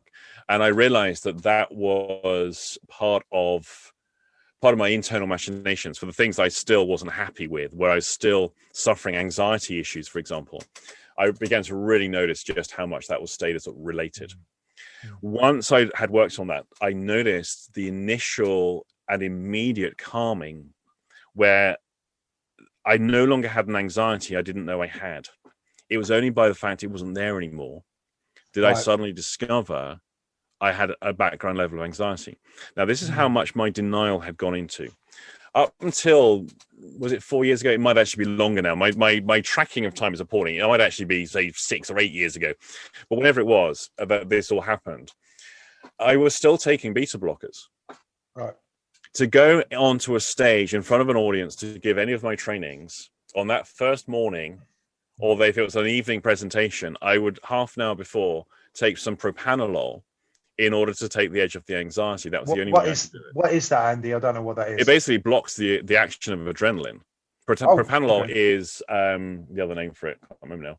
It's it's basically an anxiolytic. It blocks adrenaline effects, and that's I know I had been using I had been using propranolol for years, many years, mm-hmm. and I hadn't really noticed because it was so normal for me to do that. Mm. As soon as I addressed the status issues in myself, I never even felt the need for it anymore. And then I immediately in the next presentation I gave, I told everyone. And I and I've wow. I've never now kept because I never told anyone before. It's a, a, a, little secret I kept to myself, yeah. and largely it was a secret I kept from myself as well, which is mm-hmm. insane. That then enabled me to start to have a look at what else am I hiding from myself that's actually true about me. That here's the reality did anyone else know that I was an anxious person? Everyone would have known. Everyone, uh, you know, we're always the last one to know these things about ourselves. Everyone else knows. So I figured, what's the point in pretending? Hmm. Um, and then I, I, decided to take that to its its as as the extremities I could take it to. What is the point of pretending? Let's just let's just drop the whole pretense. Hmm. And and as a result, um, life got a lot easier and actually i think people thought of me a lot better now because i'm no longer pretending. Yeah it's weird because i mean i mean certainly you know i've known you a long time and and rate you as a dear friend and stuff. And yet i still think you know almost like your ability to be quite so transparent i think is it almost is so fucking weird because it, it almost elevates your status like yeah, within that kind of whole that whole yeah. uh, paradigm, you know, it's like, you know, it's like almost like a transcendent. I, I don't, I'm not blowing smoke up your ass or anything like that, but but um, within the the structure or, or the lens of status, being able to like it's like going clear. You know what I'm saying? It's like, oh, yeah, it's yeah. clear. You know, he's, like, he's able to see his own. Uh, so, so I think, I, and, and I think, and I, and I really like that. And I think that that mm, mm, I like. Oh, sorry, I like the the ability to be able to be subjective about your own experience without the feeling the need to like deride it shame it or you know self-deprecate or something which something that i certainly have been working on myself to because i always thought well if i sort of put myself down before anyone else i remember this sort of and i think this is how i i learned to be this way. I was always used to read comics and I used to love the X Men. And there's Wolverine, you know, with his claws, and um, and he had this um, phrase: "Do it to them before they do it to you."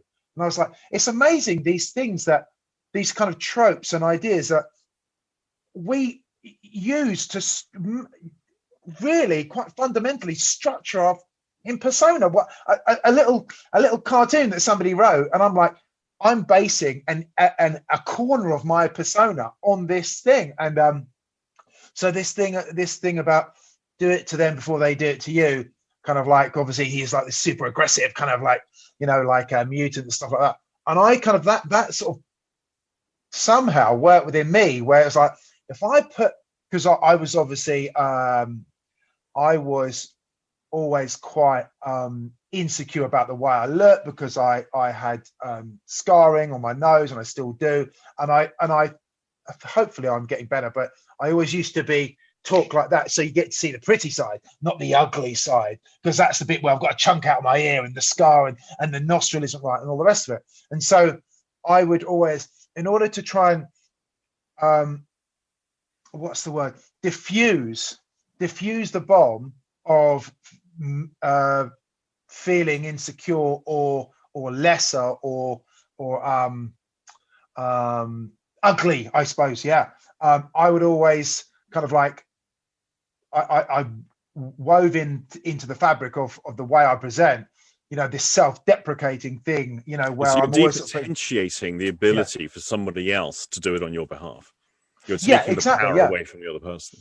Yeah yeah so it's like well i did it to myself so ha you don't so, and in a way it's weird because as i'm reflecting now it's almost like i'm i'm taking the ownership of of being insulted by insulting myself. But but in the real world and in the grown-up world less and less do people actually insult each other you know. But it was something that from this it was like a uh, an artifact from childhood that and i think that it's it's just like what you're saying. We, i'm sure all of us have got these artifacts that, that are from childhood that we've we that are you know just like if you get a bit of grit embedded into your hand the skin uh, grows over and it becomes almost part of you. And it's like there are probably these artifacts that are within us that we like that we aren't even aware of because they're just they've become such a default part of us. Uh, and yet actually with the appropriate introspection and and then sadly hard work can we actually go on and and make sort of uh, change the mechanism the structure of those things i mean it, it is bloody fascinating really There's an, Um, another area as well that I would urge everyone to to really examine, and it's not a, it's not something you just think about one time and okay, we've done that. You know, like on a on a personal development training course. um, see, one of the things within personal development, it encourages us to be fake. Mm. Um, most of these things are set up that you have to be bigger than life. You can never just be, yeah, I'm all right. You're just all right. I'm fine. Don't you know what fine stands for? And then something, you should be great. And there's this whole paradigm that, you know, you should be this epitome of greatness and success. It's utterly ridiculous. They even say, you know, with, with these t- tools, you can change the world. Most people can't even change their bed. You know, they can't even, let alone change the world. But one of the other paradigms is the the issue of shame avoidance. And this was this is something Yeah. I've been looking so much into in, in recent years, is that so many people's behaviors, especially the egotistical uh, fakery of persona, that kind of stuff, Yeah. they're actually trying to avoid the feeling of shame. Because uh, shame is one of the most intensely unpleasant emotions people can ever have, Mm. and they'll do anything to avoid it, including Mm. living a falsity their entire life. Mm. Because it's better to f- to live a falsity than be shamed for who you are. Now, what, like guilt is always going to be about what we do, but shame is very much about the identity and who we are. And if I am not good enough by whatever measurements I'm measuring good against, good enough against, Mm. then I, I I'm immediately prone to shame for not being that. So I better act and be convincing with it in order to avoid shame. And that's one of the key areas. So so i started really really addressing um shame issues in myself. And most of these things are absolute trivia. And they may not be things that have ever happened because you know I've, I've been troubled by so many things and some of them actually did happen but most of them never do. And and shame avoidance is one of those things that what we think other people will how they you know how we'll be shamed by other people we have a very much a shame shame economy as well by social media the calling out of people um, and I know people who know me on or knew me on social media may well have been on the receiving end of this. Where I tell them, "What do you think you're doing posting that?" Because like this man abuses dogs, and there's a pho- a vague photo of a man that no one knows who he is holding a dog, or but there's an accusation, and then a million people share it. Well, what if that was you in that photo? And it's got nothing to do with the the stalker that posted it in the first place. It's got it's got nothing. Uh, no one knows that, but no one even cares because it's the burn the witch. Everyone enjoys a good witch burning. The, the modern day shaming now, of course, is by naming and shaming, doxing, calling people out on the basis of what evidence? We don't need evidence. We just know there's no smoke without fire. Mm. And so we we have that as a very powerful thing in our human archetypes. Uh, humans have always done that. The madness of crowds in burning the witch or stoning the, the the the prostitute, whatever it is, is a strong archetype, and everyone likes a good stoning. Everyone likes a good burning. As a result, we must maintain a good social face at all times, lest we be one of those people. It's and whoever whoever questions whether the witch is in fact a witch is now themselves accused of witchcraft and will be burned. So once the mob gets in, you can't you can't suggest uh, some rational sanity because you're accused next. Now, with that, that was something I, I was witnessing on such a prolific level on social media for years, and it was a really ugly thing. Um, Jon Ronson wrote a book, "So You've Been Shamed." It's, it's not what it, that's the the subtitle. It's called something else. That's well worth reading. Yeah. Um, and Russell Brand, of all people, um, mm. his stand-up show. If you get a copy of it, um, the Messiah Complex. Oh yeah, absolutely remarkable. Absolutely, those two, those two, the, the book and the Russell Brand stand-up show, in combination, taught me a lot about shame and shame avoidance. Mm. And so I started to work through what am I avoiding. Mm. And this is work I do with clients as well. And it's amazing how many psychological and emotional problems go away and how much life improvement happens when we hmm. just deal with shame that's never happened. Because one of the one of the problems about therapy is they're always regressing to cause. They want to find they want to find what in psychiatry is we've got positive and negative symptoms. That's not good and bad. It depends on whether a positive symptom is a voice is is hmm. talking to me. That's a positive symptom. Something is additional to the system. A negative system is a lack of emotion, a lack of motivation. So that's when something is missing. Um, when we look at shame avoidance and we start to look at the effect that has on both positive and negative symptoms, it is incredible the what results can be achieved in a person's life changes in such a short space of time. And we're not regressing to cause because this is stuff that hasn't happened. Mm. It's in a completely different paradigm. And it's stuff I try and teach coaches and therapists. But the, the yeah, um, I I keep saying I have to lower my expectations, but I'm still despite my contempts, um, I do try and be optimistic and hopeful that possibly people can understand these concepts. But this is a huge area for how do we drop the persona and be much more transparent to who we really are. Mm. Study shame as a as a full subject. Yeah, um, I, I, remember we did we did some filming with some uh, people a few. It must be five years ago, uh, probably more than that. And I remember was this in the know, upstairs was, of the pub? Yeah, that's right. Yeah. And oh god, was that was at least ten years ago. Oh god, maybe. Yeah. And there was um and I was, I was, fairly entrenched in the IMT model, and I'm going to talk about your work in a minute if we can. Um, and there was one lady, who was a very slim lady, and I'd sort of done and tried to do some work with her and stuff, and and then you you were sitting with her, and it was you know they were they were willing participants and stuff like that, and um and you did something that was like oh wow it was it was so um bloody obvious, but it was away from the paradigm of uh, uh, regressing to cause kind of thing, uh, which I, I, know is you know is is obviously you know there, there's there's something to that, and and you were basically almost like future pacing and doing some IMT stuff, and we'll talk about what IMT is in a minute, but you're actually doing some stuff where it was like imagining something happening in the future and do, doing some work about that, even though that had never happened. And I thought that was really like, wow, that's really revolutionary. But actually, it's like you're just moving in the other direction because obviously fear and anxiety is is future orientated to to some extent at least. And, and I thought that was really interesting um, that you've done that. But you know, the the big model is how did you learn to feel that way? And you know, we speak about that in IMT.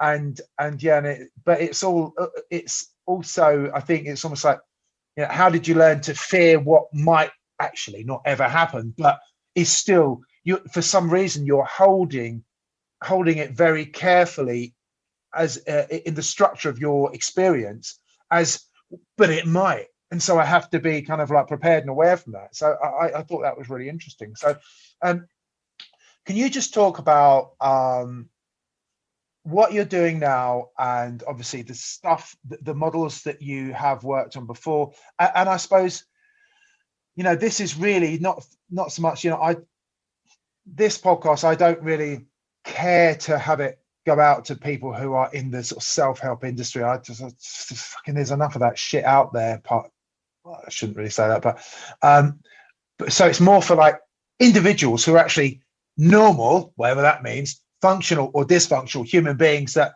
how they could understand something like IMT, your work, metaphors of movement. Just talk about that if you can. Well, so the the main the, the first body of work that I, I think I developed was really and formalized and gave uh, formalized and it was given a name is IMT, which is integral eye movement therapy. Now that's a problematic name for for multitude of reasons. It's too much a sound alike to eye movement integration. Which ironically is what I was calling what I was doing, mm. um, thinking I'd come up with that name myself. I was so clever. I came up with a great sounding name, movement integration. And it was only when I went to trademark it, I discovered that it was already trademarked. Oh, that's awkward. Oh, by Steve Andreas and Connirae Andreas came up with it. And I'd already known them for a few years at this point. So now I have conversations with them. They tell me the history of how that came about. Now, the influences I had for the integral eye movement therapy was based around uh, limited exposure to EMDR um, when I was still working at the hospital and I was looking at the exceptions to when EMDR doesn't basically when when doesn't it work? Why does it work so well for that patient, but for that patient it didn't have any effect whatsoever? What are the hmm. qualitative differences between the two? And hmm. around the, the the differences between those two things, I started to build some some models of understanding.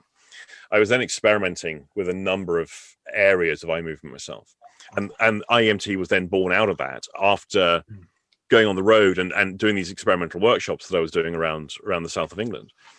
And as it started off as two hours, and then with the data I got, it became three, and then more data became four. Then it became a mm. day, and then mm. subsequently, at the time I think I met you, it was then I was then working on the two day format, but yeah. still formalized it. It hadn't become what it is today. It was in its still rudimentary form it's not just for anyone else. So is it the same as EMD? No, it's not. It's not the same as EMDR in terms of the applications are entirely different and the models used are entirely different. The only similarity it has is we're getting people to move their eyes. Mm. That's the only similarity. Mm. And it might say, well, they've got to be the same. Yeah, well, Richard Bandler's NLP is identical to Freudian psychoanalysis because they both use words. Mm. it, there is no world of similarity between the two, the, the structures of the two models. And so it's the same with IMT and, and other eye movement models. So this was largely built around um, how not resolving trauma, although that's an application of it. How does traumatic experience shape largely personality? Um, because we get imprinted on various ways of feeling, and then we project those feelings out into the present and future experiences, and that's the world we then live in. And so, with some very, very simple work, rather than focusing in on trauma, we focus in on what supports the emotion you're feeling in the here and now, and then work with that stuff. And what the, the observation is is the remarkable speed by which people change, and how long lasting that is, and how many changes people go on to make. Once they're liberated from a feeling they probably didn't even know they had. Um, but it's been driving part of who they are at an identity level. And so that that's what that was. Then as i developed the identity work from that the eye movements became less and less important. Um, patterns of chronicity which is the central piece of of the imt model which is how do people stay stuck they still continue to be important and i was looking at patterns of chronicity and identity, but the eye movements became less and less frequent. And I was becoming much more metaphorical with what I was looking at. Mm. And so I, I co-presented a workshop with Shaun Attwood. And Shaun Attwood is a he's not quite famous now on YouTube. He's got a big channel. If you haven't seen his channel, it's worth watching. He was a former prisoner in the US. He was one of the US's biggest ecstasy dealers. And I'd done a number of conversations and some work with Shaun, and we co-presented on a workshop, which, by the way, is available on the integral eye movement therapy.com website and people can access that as an associate member so you don't have to be a formal formal member along with all the other material that's on there at that workshop i realized i wasn't doing the eye movements anymore um, i was doing something entirely different i didn't know what i was doing and shortly after then i met up with charles faulkner um, and i had some conversation with charles faulkner that left me completely bamboozled such a clever man and so intellectual. And I have no idea what what did he say. What did he say to me? A, he said a lot, but I don't. I, so I then spent a year working out what Charles had said to me, and then the metaphors of movement work then started to emerge, and that's still developing. I mean, all these years later, I'm still finding new, new, new models. What does that look like for people who have no idea what that means? So this is listening, listening to people in a very, very different way to what people would normally listen to, um, because an awful lot of conversation and communication is subconscious. It's below the conscious threshold. Mm-hmm. Your sentence structure, the idiomatic communication that you use. Idioms are everyday expressions that reflect shared experience. And within shared experience, we have common knowledge and shared knowledge. Mm. Shared is you know it and I know it, and common is we both know the other one knows it. So it doesn't need explaining between two parties.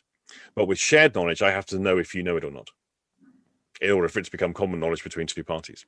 So that's a, that's an important principle too, um, and we're utilizing how shared and common knowledge in the therapeutic relationship massively affects the perception of the problem by the client and that when we move, your isolated suffering that you don't know if anyone else ever understands, and so far you've never communicated it adequately to anyone else that they could understand, and have probably never communicated communicated it adequately to yourself in order to understand it clearly.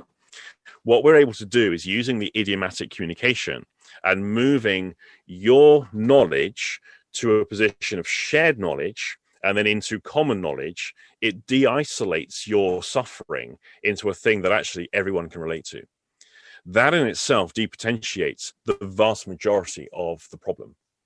Now, from that position, we can then introduce some changes that are quite dramatic. Um, it's it's fairly fast work and it's highly generative, so it generates new behavior, mm. um, and often those new behaviors are generated at an unconscious level. So you you find yourself doing things differently, but don't really know why. Mm it's it's quite complicated to try and explain it in a nutshell. But essentially, yeah, it's metaphors, in it? We we work with metaphors. But the problem with that is the moment I tell people I do metaphor work, they go, "Yeah, I, I I did that. I've done NLP. I know about metaphors." Okay, there's no relationship between what you've learned in isomorphic therapeutic metaphors, say David Gordon's work from the NLP world, or oh yeah, it's the same as clean language, isn't it? Yeah, you've just ripped off clean language, which I get a lot. People say that to me a lot. They go, okay, have you trained in clean language? No. Have you ever looked at any of my working metaphors? No. And yet you know enough that they're the same. Hmm. Okay. Um, we've got some work to do. And that's hmm. that's so one of the difficulties the moment I say metaphor, hmm. people go into immediately their experience of metaphor and assume that's what I'm doing. 100% never had anyone come on any of the events and say yeah this is this is stuff i already know it's never happened Mm. Everyone tells me this is completely new material to them because it is. Mm. So I'm, quite, I'm very pleased with it, and I say it's, it's developing more and more um, as time goes on, as I learn more myself. Mm. So, um, what what drives you as an individual? Because I mean, you've effectively created two. I don't want to call them therapeutic models, but conceptual models that have got applications that, that certainly have therapeutic applications, uh, or um, or or applications for change like what like what uh, you know it's, it sounds cheesy to say what gets you up in the morning but like what drives you to continue to to to create? Like this is quite a bloody big body yeah. of work. It's, it's really easy. it's not easy. do you think no, no, it... for me the motivation the, what the motivation is is really easy in that uh, it, most of this is the solution to my own torment. Right Mm. See what motive? How many people? How many people? As I mean, you, you you referenced it before. How many people go on training events, go on personal development courses because actually they have issues, they're messed up, and they need help in sorting themselves mm. out. Mm. And there's not there's, there's nothing wrong with that as a motivation. Well, that was my motivation.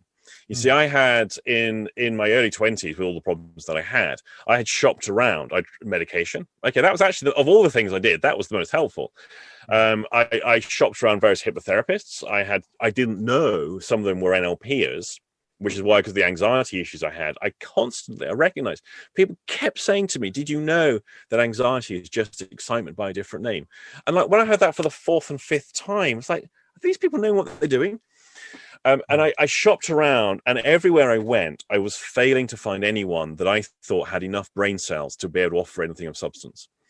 Um, and it was a very frustrating time for me. Now, I was studying Bateson. I was studying, I'd long, at this point, long since studied R.D. Laing, Mm. and I was still looking at these areas. Then I got involved in hypnotherapy. I learned hypnotherapy. From there, I got involved in NLP and that kind of stuff. But they were limited in terms of the benefit I was able to achieve. Mm. and I, I really questioned the level of benefit that a lot of the people from the scene that I was meeting were deriving to, mm. because most of them seemed to be using ego to cover up the problems they had. Mm. There, there seemed to be a masking over of issues rather than yeah. a changing and transformation of self. And so, as as the years have gone on, and I recognized I still had issues, I needed to find ways to deal with those. And so, my motivation has largely been to sort myself out. That's that's the reality of it. Mm. Um, whether I've achieved that or not, um, I think I've reached a point where I've been quite happy with myself now for a number of years, especially since addressing status and shame. Mm. Um, that's definitely made the difference. I'm quite I'm quite pleased um, with me um, as work in progress, but others may disagree. Of course, they may because mm. everyone has different perceptions on things. So if you've reached, uh, you know, you've reached uh, Austin Nirvana. Like, yeah, how are you yeah. going to be? Yeah, how are you going to be uh, motivated henceforth then? Well, my next my next thing is to keep growing the hair, get along a beard, and become a prophet. Um, because yeah. I, have seen the latest fashion within the personal development world now. Everyone's a guru, a spirit. They're all spiritual now. The spiritual mm. is the new tradition, the new mm. sorry, new fashion. Mm. And very much um, tarot is becoming a, a, very popular thing, and magic is the big thing. Uh, so they all jump on that bandwagon. Now, mm. of course, as you know, that's that's my primary background in all of this. I mm. started out in mm. magic long before therapy. It's cringeworthy. I imagine it's like Buddhists, real Buddhists, looking yeah. at mindfulness. Um, where yeah. they've, they've some aspects of it has been pinched from Buddhism and just cringe. Mm. Um, I have the same the same view. So yeah, so my next my next logical progression now is to become a prophet. Yeah. Mm. Cool. Yeah, and um, yeah, I'm sure we've had a discussion on the phone one time where between the two of us, we thought it'd be a good idea to start a cult. Yeah, and uh, I was like is. quite, I was quite interested in sort of being like the, uh, you know, the tough number two who like keeps them all in line. And uh, um, but so um, gosh, oh god, I was going to say something. It was, what's your view on not hypnotherapists and NLPs? Because I think probably by now people have sort of built up a picture of what. What do you think about those modalities themselves? I mean, you said that that you felt that for you that they had a certain amount of uh, impact. I think that I, think the modalities are well worth studying, and mm. in a lot of contexts, in a lot of cases, will be very effective. Mm. Mm. It just depends on the extent by which they can be applied and the mm. context and the person to which they're applicable. Mm. I don't think even the creators themselves would pretend for one second these are the only things to learn. I, I mean, certainly in the experiences I've had around Bandler, I don't know Grinder. I've I've met I've met him. I've never been in any in any training environment with him. But Bandler is is absolutely vociferous in this is not the only thing you need to come and study. Mm. You need to go and study everything and learn a lot more stuff. He's been absolutely vociferous on that. Mm. So I don't think there's any pretense in terms mm-hmm. of this is the grand unified theory. Mm. But I do think the idiot factor, who then jump on these things as their own personal favorite solution to the whole world's mm-hmm. problems, mm-hmm. they then go and espouse it to be more than it actually is. Mm. So the models themselves are absolutely, I think, are, amazing. The, the the stuff that Bandler and Grinder developed, I think, was so groundbreaking. It opened the opened the doors because once people have that little bit of knowledge, they go, "Oh, whoa, that can be applied to that," and now I see all those mm. things differently too. And some of the innovators that spilled out of the early days of NLP have come up with some astonishing stuff. We look at, like, say, the developments of Connirae Andreas mm. with her her most recent thing, the wholeness work wholeness, and core transformation. Absolutely remarkable bodies of work and there's and she's not alone. There's other innovators that mm. too. Dilts um, have, has done stuff, interesting stuff there, also worth learning. It's the scope of application that's the issue, and mm. the the problem of therapists and coaches over generalizing their successes. So, because say the fast phobia cure works on phobias, and it's dramatic. You have a person who's got a complete screaming phobia one minute. Mm. 15 minutes later, there's the tarantula sitting on their hand and they're all curious about it. Mm. That's really visceral, very, very obvious change to people. And then mm. they go, hmm. Well, I work with depression. Yeah, I just do the double dissociation on depression. Hmm. Yeah. And I think I can't even process what you have just said there because that makes no cognitive sense to me whatsoever. Yeah. Um, and so people start to use these phrases these labels and terminologies of, of proper processes and technique Mm. against something else. They, they're, they're, they're referring to something else they've done as though it's this thing, and then the whole waters get muddied. Mm. And I, I know there are plenty of practitioners out there who've gone on to become master practitioners and gone on to be trainers who have never trained in the thing that they think they're teaching. Because Yeah. you can go to a, some shoddy school of NLP and learn what they think of as NLP. Yes, we we in our NLP course we study metaphor and archetypes and hero's journey. Well, that's not fucking NLP. What are you doing? But now they've got their certificate and they think they've learned NLP and they've learned something of there's nothing to do with it. Mm. They then go on and and and and then certify. And the next thing you know, what they what's passing as this is nothing to do with it. There's Mm. so much that that goes on. It's awful. Uh, and I don't see that changing anytime soon.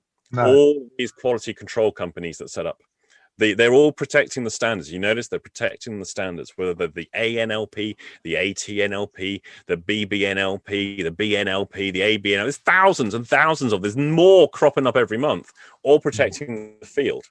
They're clearly not doing a very good job. That's all I can say. So, um, so I want, I want to, in a second, uh, talk to you a little bit about magic. Um, but first, while it's in my head, because you know, I've got the Dory, uh, Dory kind of like six second brain thing going on.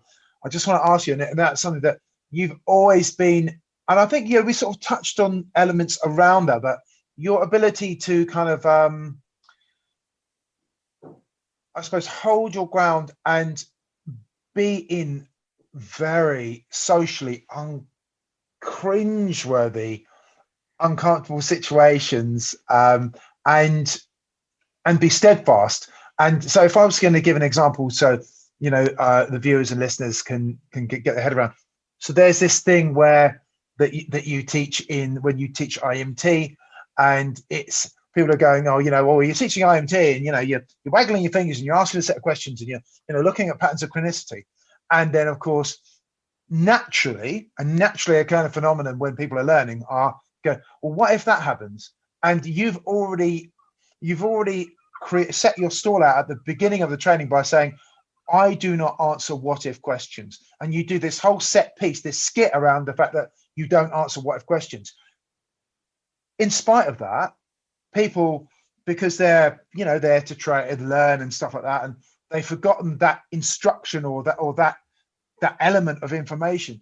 And then they're asking, well, what if what if this happens? And then I've seen, you know, oh God, you know, we used to sort of, you know, I used to host you and stuff, and uh, and then you'll just hold the space and you know keep, maintain eye contact and not kind of like you know puff up or anything, uh, but you'll just quite matter of factly say, I don't answer what if questions, and kind of stand there, a- and I can still see you sort of stand there, you know, maybe you know twiddling a pen or just quite quite relaxed, and then the person is like, hang on, you're not you're not you're not meeting the social dance. I've asked you a question. I've paid in a couple of hundred quid, a few hundred pounds, whatever, to to to to be taught, and it has to be taught my way. And and you're not answering that, and then and then they'll amplify that, and but you're not responding to that amplification, and and I've been there, and I've been thinking, you know, like, oh, God, just, oh, please, Andy, just this once, answer him, Yeah. answer the what if question, please. You know, and I felt really uncomfortable. The tension like, gets very strong Hideous. in that room. yeah. yeah. How the hell do you do that? How did you learn to do that? How can Right. we learn to do that? there's two there's two elements to this so once i once i understood this whole notion this whole thing um without now teaching the audience here what all the what that's all about with the what if questions but essentially what i'm doing is i'm creating a certain situation that i'm setting up ahead of time Yeah. in order to engineer a particular experience for everyone in the room that then Mm. becomes a reference point for me later on now in order to arrive at that i had to get i had to sit down and work it out how how can i without anyone knowing set that up Mm.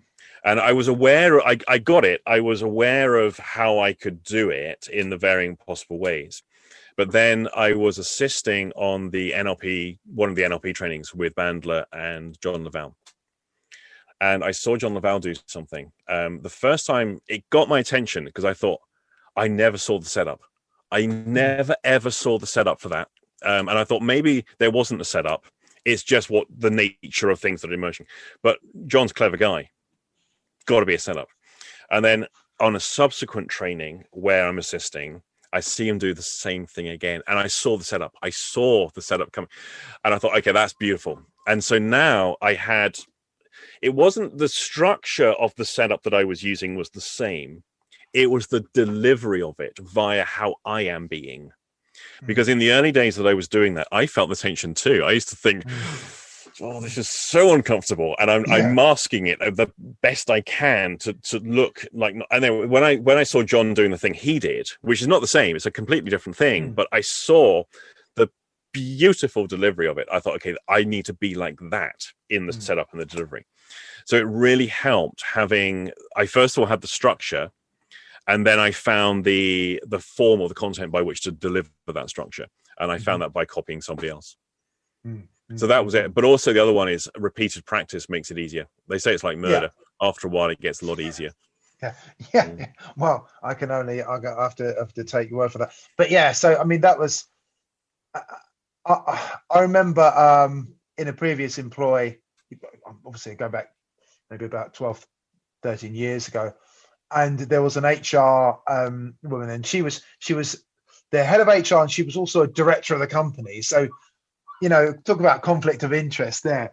And she had this wonderful technique where you'd go in and you'd say, okay, right, talk to me about your problem. And you'd you'd speak about your problem, and then you'd speak and you'd come to the end of your communication where it would come to like a natural kind of closing because uh, you've said your piece, and then you're going to wait for her to for her response. But what she did, she did this thing where she'd go, she wouldn't say anything. She would sort of go, she would raise her eyes, and I was like, and I knew I was being manipulated, and I just started to look at NLP, and I was just like, now I'm babbling, and I'm saying things that I don't even want to tell her that I, yeah. to that I'm that, that it's, it's not strategically good for me to tell her and stuff like that. And I thought that was absolutely sort of communication. I mean, it's genius, but it was that ability to just like hold the space, and it is it's a real it's a real um, skill that is absolutely worth learning. You know, uh, and I think you know that phys- physically in jiu-jitsu that, that, we talk about, you know, being uh, having being comfortable in uncomfortable situations. The first time you in jiu-jitsu where you have got somebody who is and this is something that I employ, you know, in the game that I play, uh, you know, when, when I'm doing jiu-jitsu is like I will be have my arm wrapped round the back of round your back, and I will be pushing my shoulder into your head and into your neck and and smothering you putting i know how to direct all of my weight to crush you.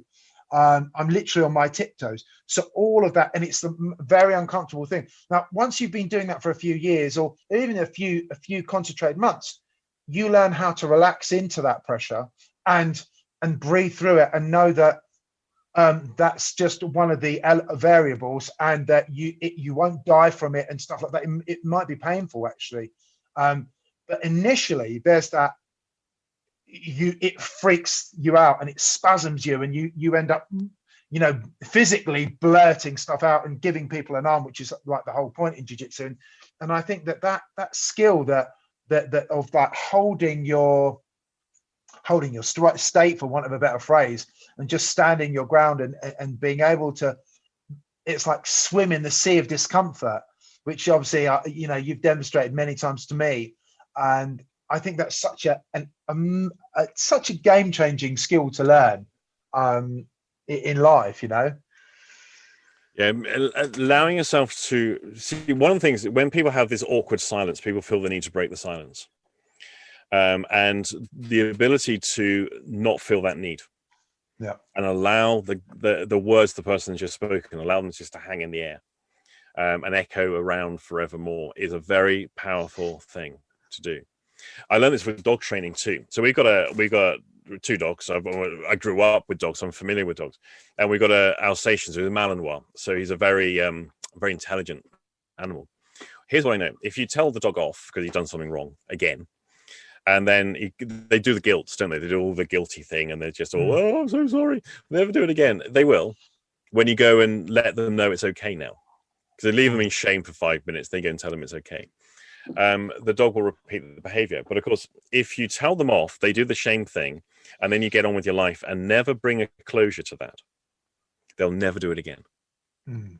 And I learned that with rats as well, because I uh, had rats for years. And training a rat, they're so intelligent, they're amazing. Mm. And never give the apology after you tell them off, because basically you've just undone the, the work you've just done. So when it's left Oh, right. open, and and this is an effect I'm using because with a lot of a lot of therapy stuff, it's not just and in the training room as well. It's not just about teaching people about stuff. Sometimes you actually have to put a change in there. And everyone seems to think, I say everyone like massive generalization, but therapists seem to think change only comes by doing a procedural technique. Mm. And sometimes you just need to hold a mirror up to a certain behavior and allow the person to have that. And now they can't get closure on it. Mm. That's quite a powerful, in itself, is quite a powerful thing. And it works extremely well in animal training. And there's no reason why it shouldn't work any less effectively. Mm. Um, or should, you know, the reason why it should work effect- less effectively in people. And so these are some of the principles that I employ. The challenge I have as a trainer of people who do this is getting people to actually start to adopt some of these practices themselves because it steps out of the normal paradigm by which people behave. And most people end up entirely being meta and talking to people about stuff and then taking them through technique and process in order to try and get the change work. And they're never actually doing the change work from within those. So for me, um, a technique and process is the excuse to do the change. It isn't the change itself. So I, if I take you through a six-step reframe, okay, I know the six-step reframe is a fantastically structured intervention for people. It's really, it's one of the genius things I've I've ever seen. But that's not the technique I'm doing. That's not where I'm le- levering the change. The change is happening. That's just the excuse for the interaction I'm about to have with you. And within that interaction, that's where I'm doing the change work process. But this is quite sophisticated, quite complicated. And how do you even begin to teach that? Or how do I even begin to teach that to another person to do? Um, there's not many people out there who are actually doing that. There's a few, but there's not many. No, cool. So, um, tell us about magic and and if you can speak on, you know, for a lot of people, they will think uh, that that aren't maybe involved in some of the you know, spiritual practices or personal development or stuff like that. They'll just think you mean da, you know, uh, I've got a magic wand. Stuff. Yeah. They'll Nice. think that you mean that kind of magic. Yeah. Um, uh, can you just explain in really simple terms, like in, what what the hell is magic? Is it is it It's devil worship? Is it you know thing, what a- is it? Yeah, magic's not any one particular thing. It's a whole collection. It's an umbrella term for a whole collection of stuff. Mm. Now, magic suffers a particular image problem as well. The same thing that happened with NLP, where people learn what they think is NLP, it's something completely different, and then over time it becomes something else, and everyone's calling it that. The same thing happened within the magic stuff. And so now you get the the Instagram generations of people who are witches. I'm an Instagram witch. I, I believe in Wicca. I'm very pagan, and it's not. They, they're not. They're not. They they don't understand. The same thing happened with all the, all the different magical disciplines. Magic is largely a collection of different philosophies. In the Western tradition, it's built around what's known as the Hermetic principle, um, which is the as above, so below. There's the, the duality and opposites holding everything in balance. And that man is a microcosm of the universe, which is the macrocosm. And everything that is without is reflected within, and everything that's within is reflected without. Right. So by change, making changes on the microcosm, you create a corresponding change in the macrocosm. So literally, the world is the we see the world as we are. That's a classic hermetic thing that you'll see in in personal development. Mm. Now, where that then starts to get crazy is when people go, "Well, I can hex somebody. I can I can cause damage to another being by making a corresponding change in myself. It corresponds something on the outside." And so now you get a whole school of thought that goes down that line. You get other people, which is well, I use magic for spiritual practice. I'm very spiritual because I like dolphins, and then you get a whole genre of people that go down that line. Oh yes, because it's, crystals. They're very magical. I like crystals. That's why I always wear my birthstone. And they have no idea that birthstone was just an innovation by a crystal company to sell more stones. They don't know those things. So within the field, the vast majority of literature, websites, publications, audio programs, and podcasts are from people who are like that. Now, deep within there, you're going to find some of the original and authentic philosophical currents that everyone is so keen to jump on, but they don't really understand. And that's where you have the secret societies form. Um, and the reason the secret societies form is very, very simple is to keep the the true knowledge and that kind of stuff out of the hands of people like the NLP practitioners. it's to keep it out of the hands of the Instagram Wicca generation of, of, of mm. young witches who are, you know, mm. all sparkly and, and fairy like. That is, and it's to keep it out of the hands of the goths who are doing the, you know, oh man, I, I, I, I, because I, I invoke Choronzon, man, because I like Black Sabbath and I wear a faded black T-shirt.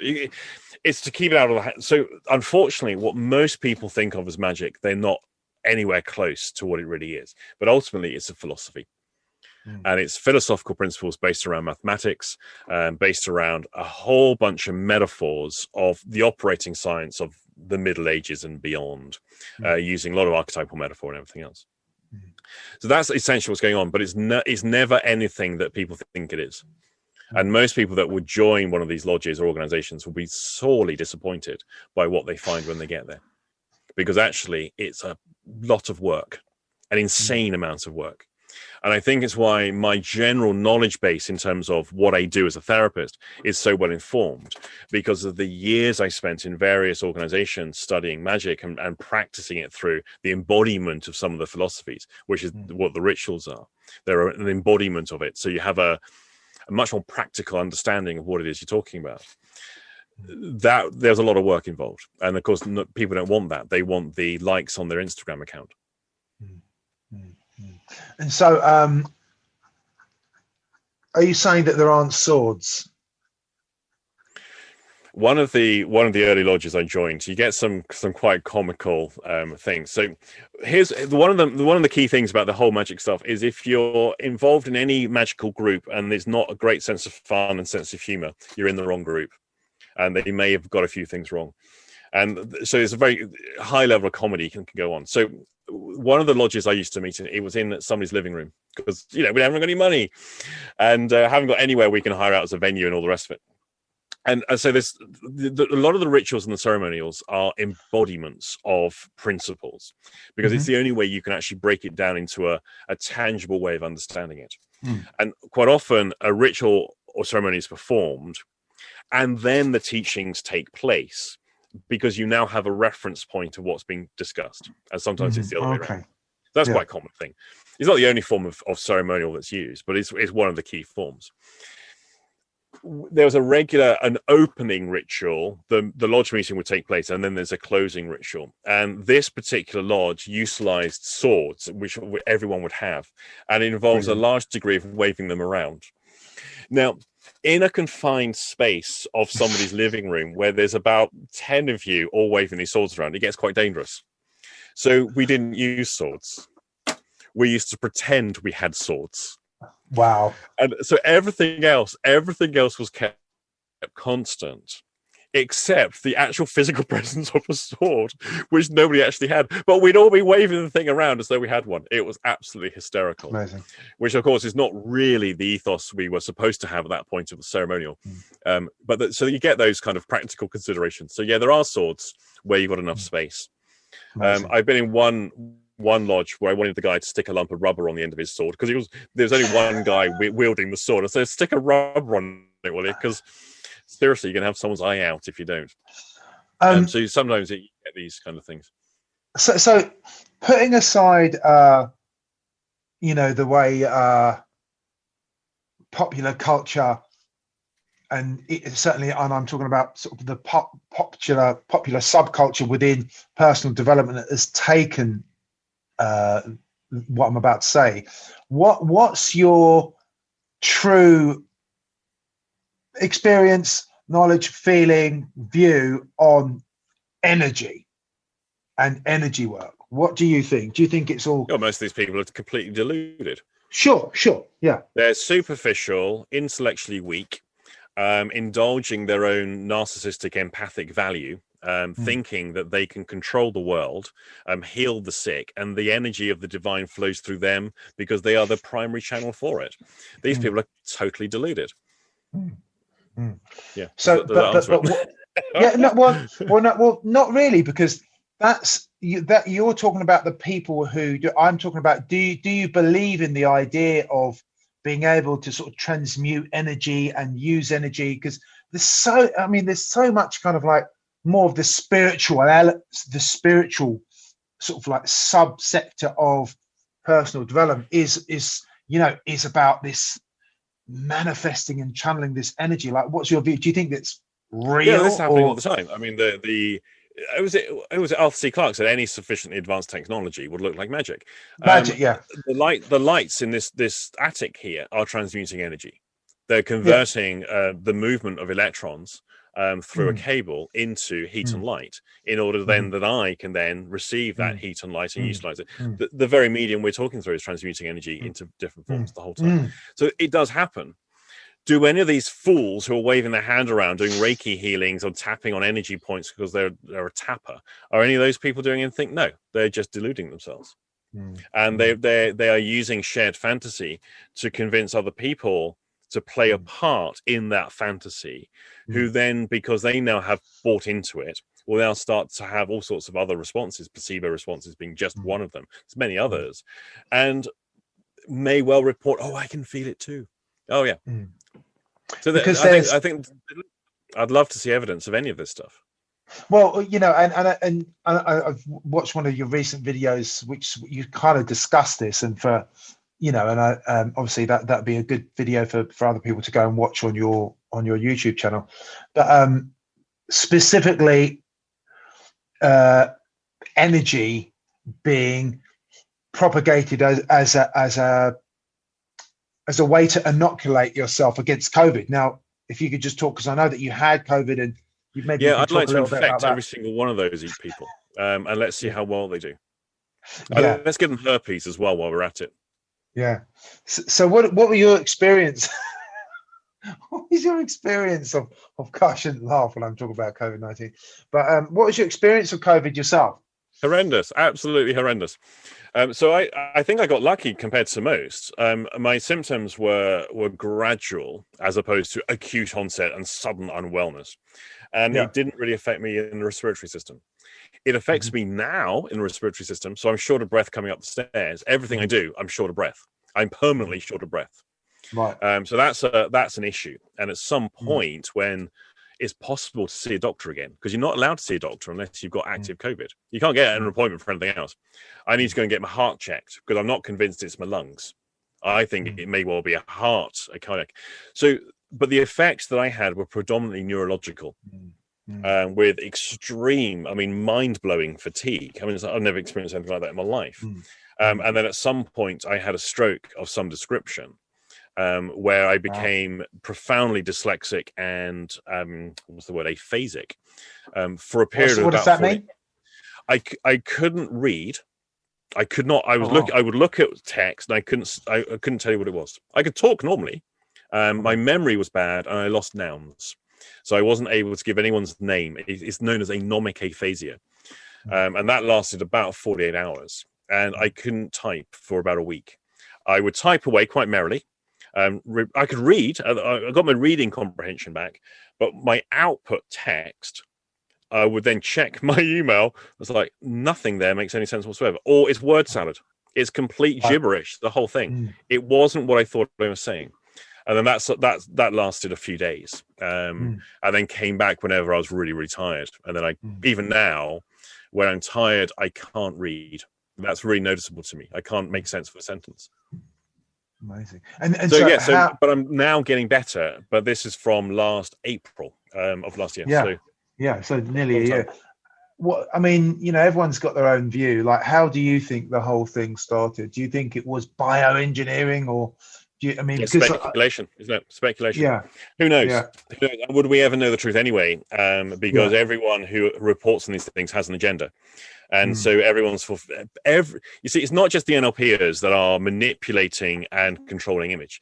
In Mm. every sector, people are doing this. And so yeah, the reporting of all news, reporting of all data, everything the politicians do, even what the Mm. clinicians are doing, is all subject to enormous elements of bias. Yeah, And so, what we end up hearing, what we then remember hearing, what we interpret and what we understand, and then what we output as a result of that, also subjected to bias. Mm. So, uh, it's all just going to be speculation forevermore. Um, Whether it does us any good, I don't know. The conspiracy nuts have got multiple, multiple theories on this.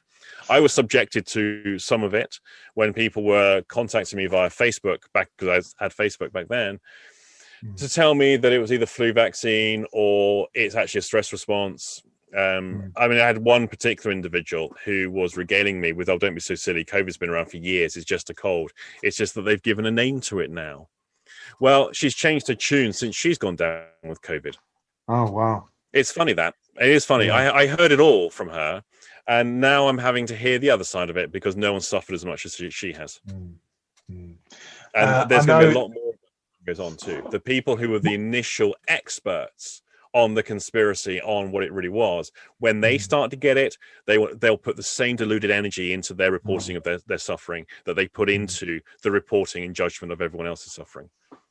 And they Well, will I mean- make themselves the center of attention again. it, it did seem you know and again it could be could be just my perception but things the government did seem to take things a bit more seriously when boris was was afflicted then it, all of a sudden like actually maybe it became a little bit more real to him but uh yeah and thereby oh, okay right you know i'm going to make whatever changes i'm going to make but um i know that the i remember hearing it scientific community have said this is actually just a warm-up you know this is this can get a you know this well, we is haven't even COVID-19. hit five percent of the population infected. Yeah, You see, back Yeah. when I was infected in April, it was Yeah. 0.4% of the population had been infected at that point. so what is that in numbers? Less then? than 1%. Right. Now we're up to about 4 to 5% infection rate. I actually haven't Mm. looked in the last few weeks. I don't I don't actually know. Yeah. I might be way off on that one. So Mm. we still haven't hit the majority of the population being infected. Mm. Now, obviously, now the vaccine is out, people are hoping it doesn't hit the majority. But now, Mm. if look at the chaos that was caused on the health services and everywhere else when it was 0.4%, it was astonishing. Mm. Now, imagine it's 20% of the population inflicted. Suddenly, you see what happens is people can be all these deniers because they don't know anyone personally who's been affected and Mm. they've not been affected. So it's easy to go, well, this isn't happening. Yeah, Mm. in your reality to your immediate vicinity, it's not happening, but it's happening elsewhere. But the narcissistic value says, my experience is the totality of the universe. Yeah.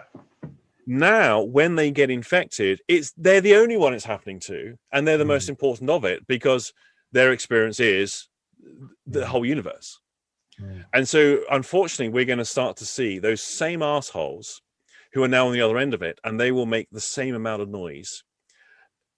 And meanwhile, everyone else who suffered through it Mm. doesn't ever, you know what I mean? They won't go, oh, I'm really sorry, everyone, that I, I said those things and wrote those things and posted those things on Facebook. And I posted all that misleading stuff. I was wrong. No, they won't. No, they won't. They will I think still, they call that a, they call that a pivot, don't they? When they're Yeah. just basically uh, managing to leverage what they're saying into their modified new agenda. Yeah. Um, yeah. I can't Wow. wait till the new code trainers get it. Yeah. because Well- what I was subjected to by those assholes, um, Oh, right. be- by by me calling them out on their bullshit, um, Right. and then being accused of a whole bunch of stuff. If anyone wants to know on that, just look at my website. They will Yeah. they'll find it, and I, I, I can't wait to see how much their new code techniques that was going to protect everyone from COVID. Come on my course, sign up now, discount Mm. early booking. Mm. You know how much their their preferred technique will save them from the ravages of COVID. Mm. Well, it's like it, it- no. no, no. Well, it's like uh, people generally don't deal with rejection and failure very well, do they? And uh, it's like, like as we've said, you know, that's, you know, we'll do almost anything to avoid having to look at our own like mess, you know, and and own up to that and own it. But um, because it's, I think it's an ugly thing to do, and it's a very difficult thing to do. But I think the other side of that, if you can go through that, obviously there's you're going to be in dealing with reality in a, in a with a greater grasp and, and, a greater degree of functionality. What what do you make of like um, you know polarity responders and like and I guess stubbornness and, and stuff like that because I sort of see it as to some extent as a strength, but if it's used too much, then you know it's it's a it's a problem with the whole notion of labeling someone as a polarity responder because ultimately, if okay. I say you are a polarity responder, mm. I haven't got you to agree with what I want you to agree with, and you've taken an opposite mm. position, mm. and I'm not hmm. willing to allow that the possibility that you're right. Right. And so I'm going to dismiss any notion of you being right by just basically reframing everything about you as, oh, you're just a polarity responder. Mm. Mm. So therein lies the difficulty is that this is a notion by which we can dismiss the credibility of another person's point of view mm. by dismissing mm. the person with a, with a diagnostic label. Mm. And so th- therein lies the issue for me is that actually it's possible that multiple realities exist and two people with opposing versions of reality are both correct. Mm. We only have to look at, say, uh, progressive liberal politics and conservative politics. Mm. Both are correct. Mm. Both are being done for the right reasons, and both are absolutely right but they're not necessarily very compatible with each other. Mm. But it's necessary when we have, say, a conservative ruling class to mm. offer progressive values in order to balance it out. If we mm. have a progressive ruling class, it's very important to offer conservative values to balance that out. Hmm. But to, to deride, when they start deriding each other as being the polar opposite, therefore wrong, it hmm. dismisses the possibility that actually they have merit. Yeah. So this this is one of the difficulties when we start to look at op- opposing points of view. Mm. And then where do we draw the line? Because reality itself is is pretty crazy. And because it's crazy, then we can start to take the craziness a- aspects of that, go to the fringes of absurdity of people's imaginations where they start believing in alien abductions and all all the flat earth and all that kind of nonsense chemtrails bill gates you know immunization program of, of microchips in the vaccines. They believe nanotechnology. They, they, they, those things of course all have elements of possibility to them because of the createdness of reality yeah. so at what point is someone got an opposing point of view and what point is somebody utterly deluded it's it's quite seductive because what I'd noticed is they they do a lot of the conspiracy theorists' latest uh, sort of slew of like ideas. Is maybe this is an old thing, where they they do the the appeal to authority. So they'll go, "This is Rita Jones, and she is a doctor, and she trained at Stanford, and she's got this." all these credentials and then you so you go oh shit she must know what she's talking about yeah, yeah. and then within five minutes she's going within them there is the code 666 which is in a microchip which they are actually in and you're just like yeah but it's quite you know it's it takes a level of kind of like a almost like a, a awareness or some sort of shield to to go oh well she's she's she's she has all these credentials she must know what she's talking about she must be telling the truth and there there can't possibly be this artifact of bare madness within her that is that is causing her to say this stuff. But it's it's it's worrying, isn't it? Because like it's it's very easy to to sort of to fall to that um you know that thought oh well she is a doctor so she must know and or she's a professor i think one of a common problem um, especially with the conspiracy nutters and and people of that ilk hmm. and and the political extremists too there's a lot of um, a lot of anger and hate um, that, that, drives people. So people are looking for theories that confirm their pre-existing biases. Mm. Now, not all anger and hate feels bad. A lot of hate and anger is really pleasurable. Yeah, absolutely. It's enjoyable. And it's also a point of rapport between people mm. where people enjoy hating on a particular say ethnic group or racial group or Mm. other in my case nlpers you know that kind of stuff there's an enjoyment element that gets attached to that that activity Mm. and so from there we can con- start to construct a story and it feels so good and the Mm. story also serves to justify our existing biases Mm. um, and that's a, a very human very human trait Mm. It's that whole, um, uh, to use that word I just said, it's pivoting off the whole righteous anger. Like you've got, you know, think of the children. You know, you've got every right to be angry, and like grab the pitchforks, get the torches. And, But I think think for me, the one thing the the the epidemic revealed, actually several things it revealed. The first one was how unbelievably weak people are. Hmm.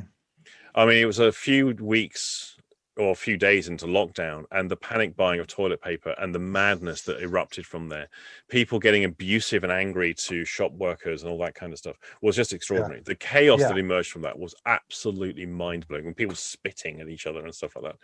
So the, the weakness, but also people's complete lack of preparedness. Um, people don't prepare. Yeah. People live in this safe bubble that nothing's ever going to go wrong, and they have nothing invested in themselves, their own inner strength, their own physical strength, their own resources. People Mm. don't put any investment in. What will I do? What will I be? How will I be when something goes wrong in my life? And it will. We're all going to have mm-hmm. relatives die. We're all going to mm. face our own mortality. We're all mm. going to lose things. We may face things like unemployment, economic changes we can't control. And no one seems to have any preparedness for that. And that, that mm. amazes me um, because I, I tend to invest. See, when the good times are good, people just indulge themselves. How Yeah. about when the good times are good, you start investing in yourself for when they're not so good? Mm. It makes sense to me, but people don't think like this, and I don't. I don't understand that. That that is actually outside of my comprehension. That people can be that blind and that weak. But the other one that I think took me by surprise was how quickly people become stupid. Hmm. The conspiracy, some of the conspiracy nutters on my Facebook pages was was some of the people I would least expect to go down that route of being a conspiracy nut job and a complete denier people who are up until that moment i had always thought of sensible rounded people i respected. And then they start posting these extreme things. Um, and i was like wow wow. How how little it actually takes this is just a horrible disease that is killing and disabling Mm. an unbelievable number of people.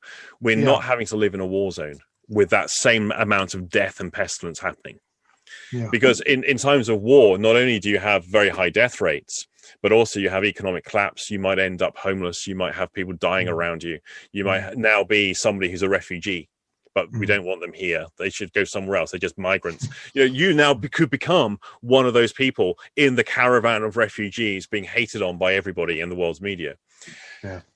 all we've got is basically a pandemic without all those additional things happening to people and look at how so many po- so many people within the population have responded it is Mm. astonishing to me um and that has been very disappointing i've got to say i say some of the people who i respected i i've lost all faith in them Mm. because of the the, the stuff they would write Mm. and claim and then the hating they would then put on anyone who dared wear a mask or dared Yeah. you know say that they actually had this mythical disease that apparently doesn't exist Yeah, well, you, you they're they're then the people who are pointing the finger, saying, "Oh, you're weak because you're taking because you're believing, you know, you're believing the the, the narrative of the media and big pharma, you know, that to control you by putting on a mask and stuff." So, um, like just just in closing, Andy, and I know you're going to hate this, and you'll probably just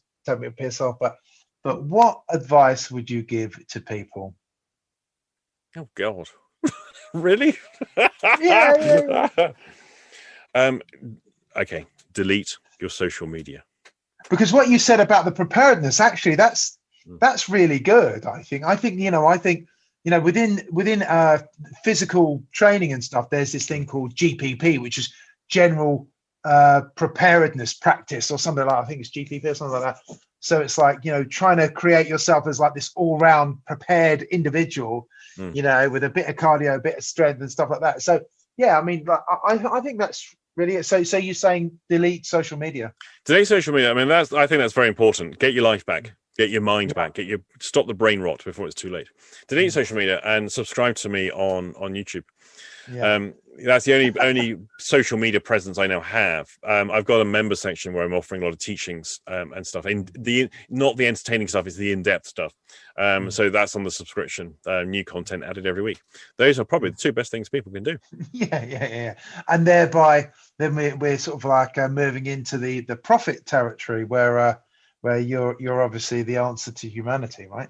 Yeah, I need to write a manifesto um because yeah. every prophet modern day prophet before they they form the cult that they all get to then commit mm. suicide in a in a bizarre way um i have to have a manifesto so i'll start working yeah. on that quite soon yeah andy thank you so much for your time this morning thank It's you. been almost three hours of, of talking and uh you know um it's been really great and I, I really appreciate your time man likewise thank you